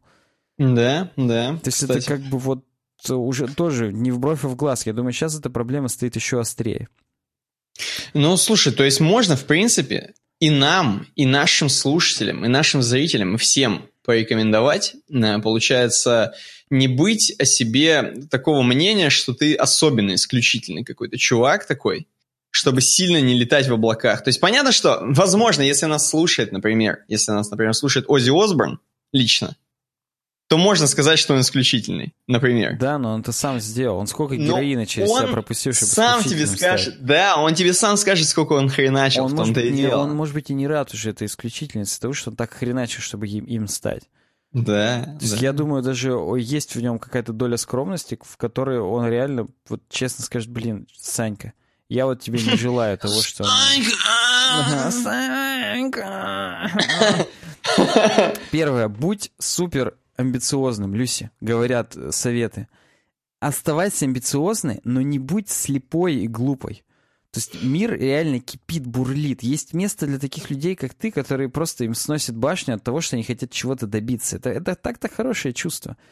Просто нужно более трезво смотреть на эти мысли и направлять их как-то вот четенько. Реально вот подумать, что да, я действительно хочу чего-то добиться, но для этого реально надо что-то делать. Так. Второй совет. Перестаньте думать о том, что вы особенны. Это то, что ты уже сказал. Угу. Вот на самом деле прямо сейчас ни хрена вы не особенно. Вы просто угу. беспонтовый человек, который не абсолютно неопытный, который ничего не может предложить этому миру. Но вот ты можешь стать особенным, если будешь до хрена работать долгое продолжительное время. То есть вот нужно отдавать себе отчет, что вот жизнь вот, вот так. Ну и третье. Игнорируйте вообще всех. Это к вопросу о том, что всегда будет казаться, что у кого-то дела идут лучше, чем у тебя. Но это никогда нельзя проверить, наверняка. Ты никогда не знаешь закредитованность человека. Ты никогда не знаешь, насколько ему помогли родители, бабушка, дедушка, родственники из Германии. Никогда так. ты этого не узнаешь. Ты будешь думать, что он чего-то добился, а по факту ни хрена не добился. Просто у него были более лучшие входные данные. Все, конец. Это и тратя время на то, что ты оглядываешься на других, смотришь на то, как, у них, как они живут, завидуешь им, эм, думаешь, как в жизни несправедливо, ты это время мог потратить на то, чтобы реально уже работать наконец-то. Вместо того, чтобы самокопанием заниматься и разочарованием, и раздражением из-за того, что происходит вокруг, Нужно просто вот сконцентрироваться на себе, заняться делом и перенять уже опыт старших поколений и реально спроецировать его на себя. Хоть это и тяжело, и непросто, потому что мы как бы все равно люди социальные животные, мы оглядываемся на то, что вокруг нас, на наших сверстников. Но, э, Люси, сверстники твои говно. И сама ты будешь такое же говно, если не выберешься из этого сама и не подумаешь, что опыт поколения, он все-таки говорит нам о том, что никто, кроме нас, не построит нашего э, себя. Никто, кроме нас, сам себя не сделает. Никогда не да. будет у тебя сразу единорога и лужайки. Если только ты не ребенок Цукерберга, конечно, который в соседнем офисе сидит. Так что вот как-то так. Отличная статья. По-моему, нам надо больше таких мотивационных, даже не столько мотивационных, сколько э, правдивых статей вот таких про жизнь. Я просто честно не знаю. Хотя нет, я знаю. Нам вот вообще-то это предложил кто-то. И я... Или ты сам ее нашел? Не-не, я сам ее не нашел, к сожалению. Я очень бы хотел это сам найти, но ага. я, я, не, я не помню. Сейчас я найду. Блин, дерьмо, я потерял. Я потерял знание о том, кто нам ее предложил. Сейчас я прям даже в Trello зайду, потому что это из сегодняшнего Trello так, Этот чувак, он не особенный, забей на него. Ну, слушай, нет, я хочу отдать ему должное. Это же, это же реально, это интересно было. У меня Trello так долго загружается, я, у меня здесь будет просто супер долгий черный экран. Который... Я тебе, я тогда пока буду говорить дальше. Э, последняя тема, это даже не тема вовсе, это просто комментарий. Это просто комментарий чувака, белый неон, который прокомментировал нам на сайте. Говорит, блин, пацаны, спасибо, что вы есть. В скобочках Челяба. Угу. Предлагаю следующую тему. Почему знаки на наших заснеженных дорогах такие «не пойми»? Ну, например, не имею, я не имею водительских прав, машины не вожу и в дорожных знаках не шарю. Приходится перемещаться максимально аккуратно и осмотрительно. Ваш VR-подкаст даже спокойно не послушаешь. И вообще получается так, что дорожные знаки существуют только для водителей. Но и автомобиль является самым небезопасным видом транспорта все еще. Так и почему же нельзя сделать дорожные знаки понятными для всех, как, например, это делается в интерфейсах? Э, достаточно странный вопрос. Э, я как бы, конечно, езжу на машине, ездю, угу. э, но но и так, по-моему, понятные знаки. То есть есть некоторые знаки, которые странные, типа, знаешь, там, парковка разрешена только по будням, стальки-то до стальки-то, э, здесь там это. Вот есть, бывают сложные знаки, просто, знаешь, их поряд... там же по порядку надо эти знаки читать, угу. сверху вниз. Э, вот. И типа, ну, блин, такие знаки сложные, но они обычно не ведут к твоей смерти. Нет, ты они парку... просто обычные реально для автомобилей. То есть, да, если ты да. идешь пешком, тебе насрать, что здесь нельзя с включенным двигателем стоять, и вставать надо только по ходу движения, только в будние дни, в выходные нельзя, почетным. Почетным угу. выходным. То есть, ну, как бы, come on. Это, это и не самое главное. Но вообще у меня есть ответ. Я прежде всего я скажу, что тему про поколение нам предложил тот самый. Так, это, отлично. Это ник, это ник чувака. А что касается знаков, э, я отвечу короткой историей. Я недавно выкладывал картинку в Инстаграм и в том числе включил кросспостинг в Фейсбук. Я у некоторых фото, которые выкладываю в Инстаграм, включаю кросспостинг, которые будут интересны всем. А все остальные uh-huh. оставляю только в Инстаграме. Вот эту я включил кросспостинг, там был вид на наш театр драмы. И на самом деле в сквере около театра драмы по бреду есть знак «Стоп». Вот этот вот шестигранный. Uh-huh. Э, причем он в сквере. В сквере запрещена езда вообще. Но знак «Стоп» там есть. При выезде из сквера остановить. Какого хрена? Там вообще нельзя ездить. Собственно, в этом и шутка была. Ну, я как бы еще там так сфоткал, что как будто бы в драмтеатр не ходи, стоп. Но по факту реально там выезд из сквера, в сквер заезжать нельзя, знак «Стоп». И угу. мне Тим Дэниелс, наш друг из Америки, он мне ответил, а как, почему в России американские дорожные знаки? Хм. Как бы вот тебе и ответ. А дорожные знаки именно такие, потому что они унифицированы на весь мир. Ну да, есть, конечно, небольшие различия, но в основном да. Они должны быть сделаны на максимально универсальном языке. То есть э, вот именно вот такие, их вот сделали, чтобы их понял хоть кто. Э, чтобы их поняли автолюбители из всех стран. То есть самое главное, это в конце концов дорожную ситуацию какую-то более или менее сделать э, адекватной и безопасной. То, что пешеходы друг друга врежутся после этого и неправильно запаркуются, и, не дай бог, какие-то газы у них будут выходить во время парковки – Это как бы вот, ну, не самое страшное, что может быть, если э, реально там какую-то э, опасную ситуацию на дороге создадут. Поэтому, мне кажется, это просто из-за унификации. Да, скорее всего, так и есть. Ну вот, вот, вот, в общем, вот такие у нас э, сегодня темы получились. Мы за час хотели управиться, 2 часа 18 минут. Я не понимаю, как это происходит. Я ну, не знаю, я как бы... Сделать. Я уже выбрал просто 5 тем нахрен. Уже тем реально мало. То есть тем, кроме шуток, штук 10. Но каким-то образом они все равно заняли весь подкаст. Ну, Видимо, давай мы не будем тогда растягивать, перейдем к обойке. Давай перейдем. Обойка замечательная. Обойка замечательная. Настроение на ней такое европейское. Причем европейское в хорошем смысле слова. Э, такое прям, э, вот эти вот э, домики такие прям, как будто, я бы сказал, как будто из пря пряничные домики, не побоюсь этого слова. Какого-то э, такого уютного городка, видимо, где-то в Германии, судя по шрифту, судя по вот этим белоснежным людям. Я не хочу никого обидеть, но тем не менее по белоснежным, судя по белоснежным людям, арийской внешности, Угу. тем более, что некий Роман Крафт это отправляет, хрен его знает, кто он такой, конечно. Здесь замечательная, абсолютно замечательная такая выложенная дорожка, такая пешеходная. Ни одна машина, наверное, здесь не ездит. А, слушай, Скорее я тебе всего. скажу, по таким ездят в Германии. Машины. Ну хорошо, да, по таким ездят, но... дорога, она, она историческая, за ней следят, и ее вот сохраняют в таком виде, чтобы э, исторический облик был сохранен, но по факту это проезжая часть.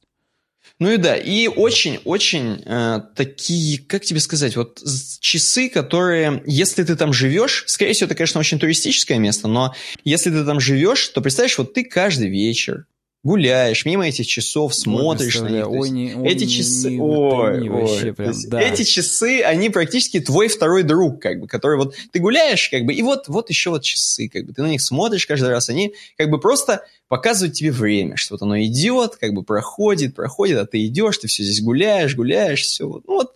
Вот примерно такое настроение создает фотография. Ну, и наш подкаст, я думаю, что вот это эти часы. Я бы вот взял эти часы, как наш подкаст. Я так тоже хотел. Единогласно, на самом деле. Знаешь, как я эту тему э, по обойку нашел? Обычно я открываю ленту New и смотрю просто что. А вот в этот раз я просто вел в поиске Germany и выбрал красивую угу. картинку. Я не смог ничего с собой поделать. Блин, что творится? Все, я, похоже, уже меня Я тоже слишком светлый, видимо. Для того, чтобы уже просто смотреть. Вдруг там в нью какие-нибудь черти попадутся.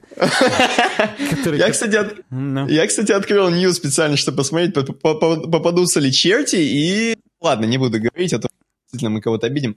А, окей, все, все хорошо. Да, Короче... все хорошо. Подписывайтесь на нас вообще везде. Да? Вконтакте, в Твиттере, да? в Фейсбуке, в Инстаграме, в Google+. Везде ставьте лайки.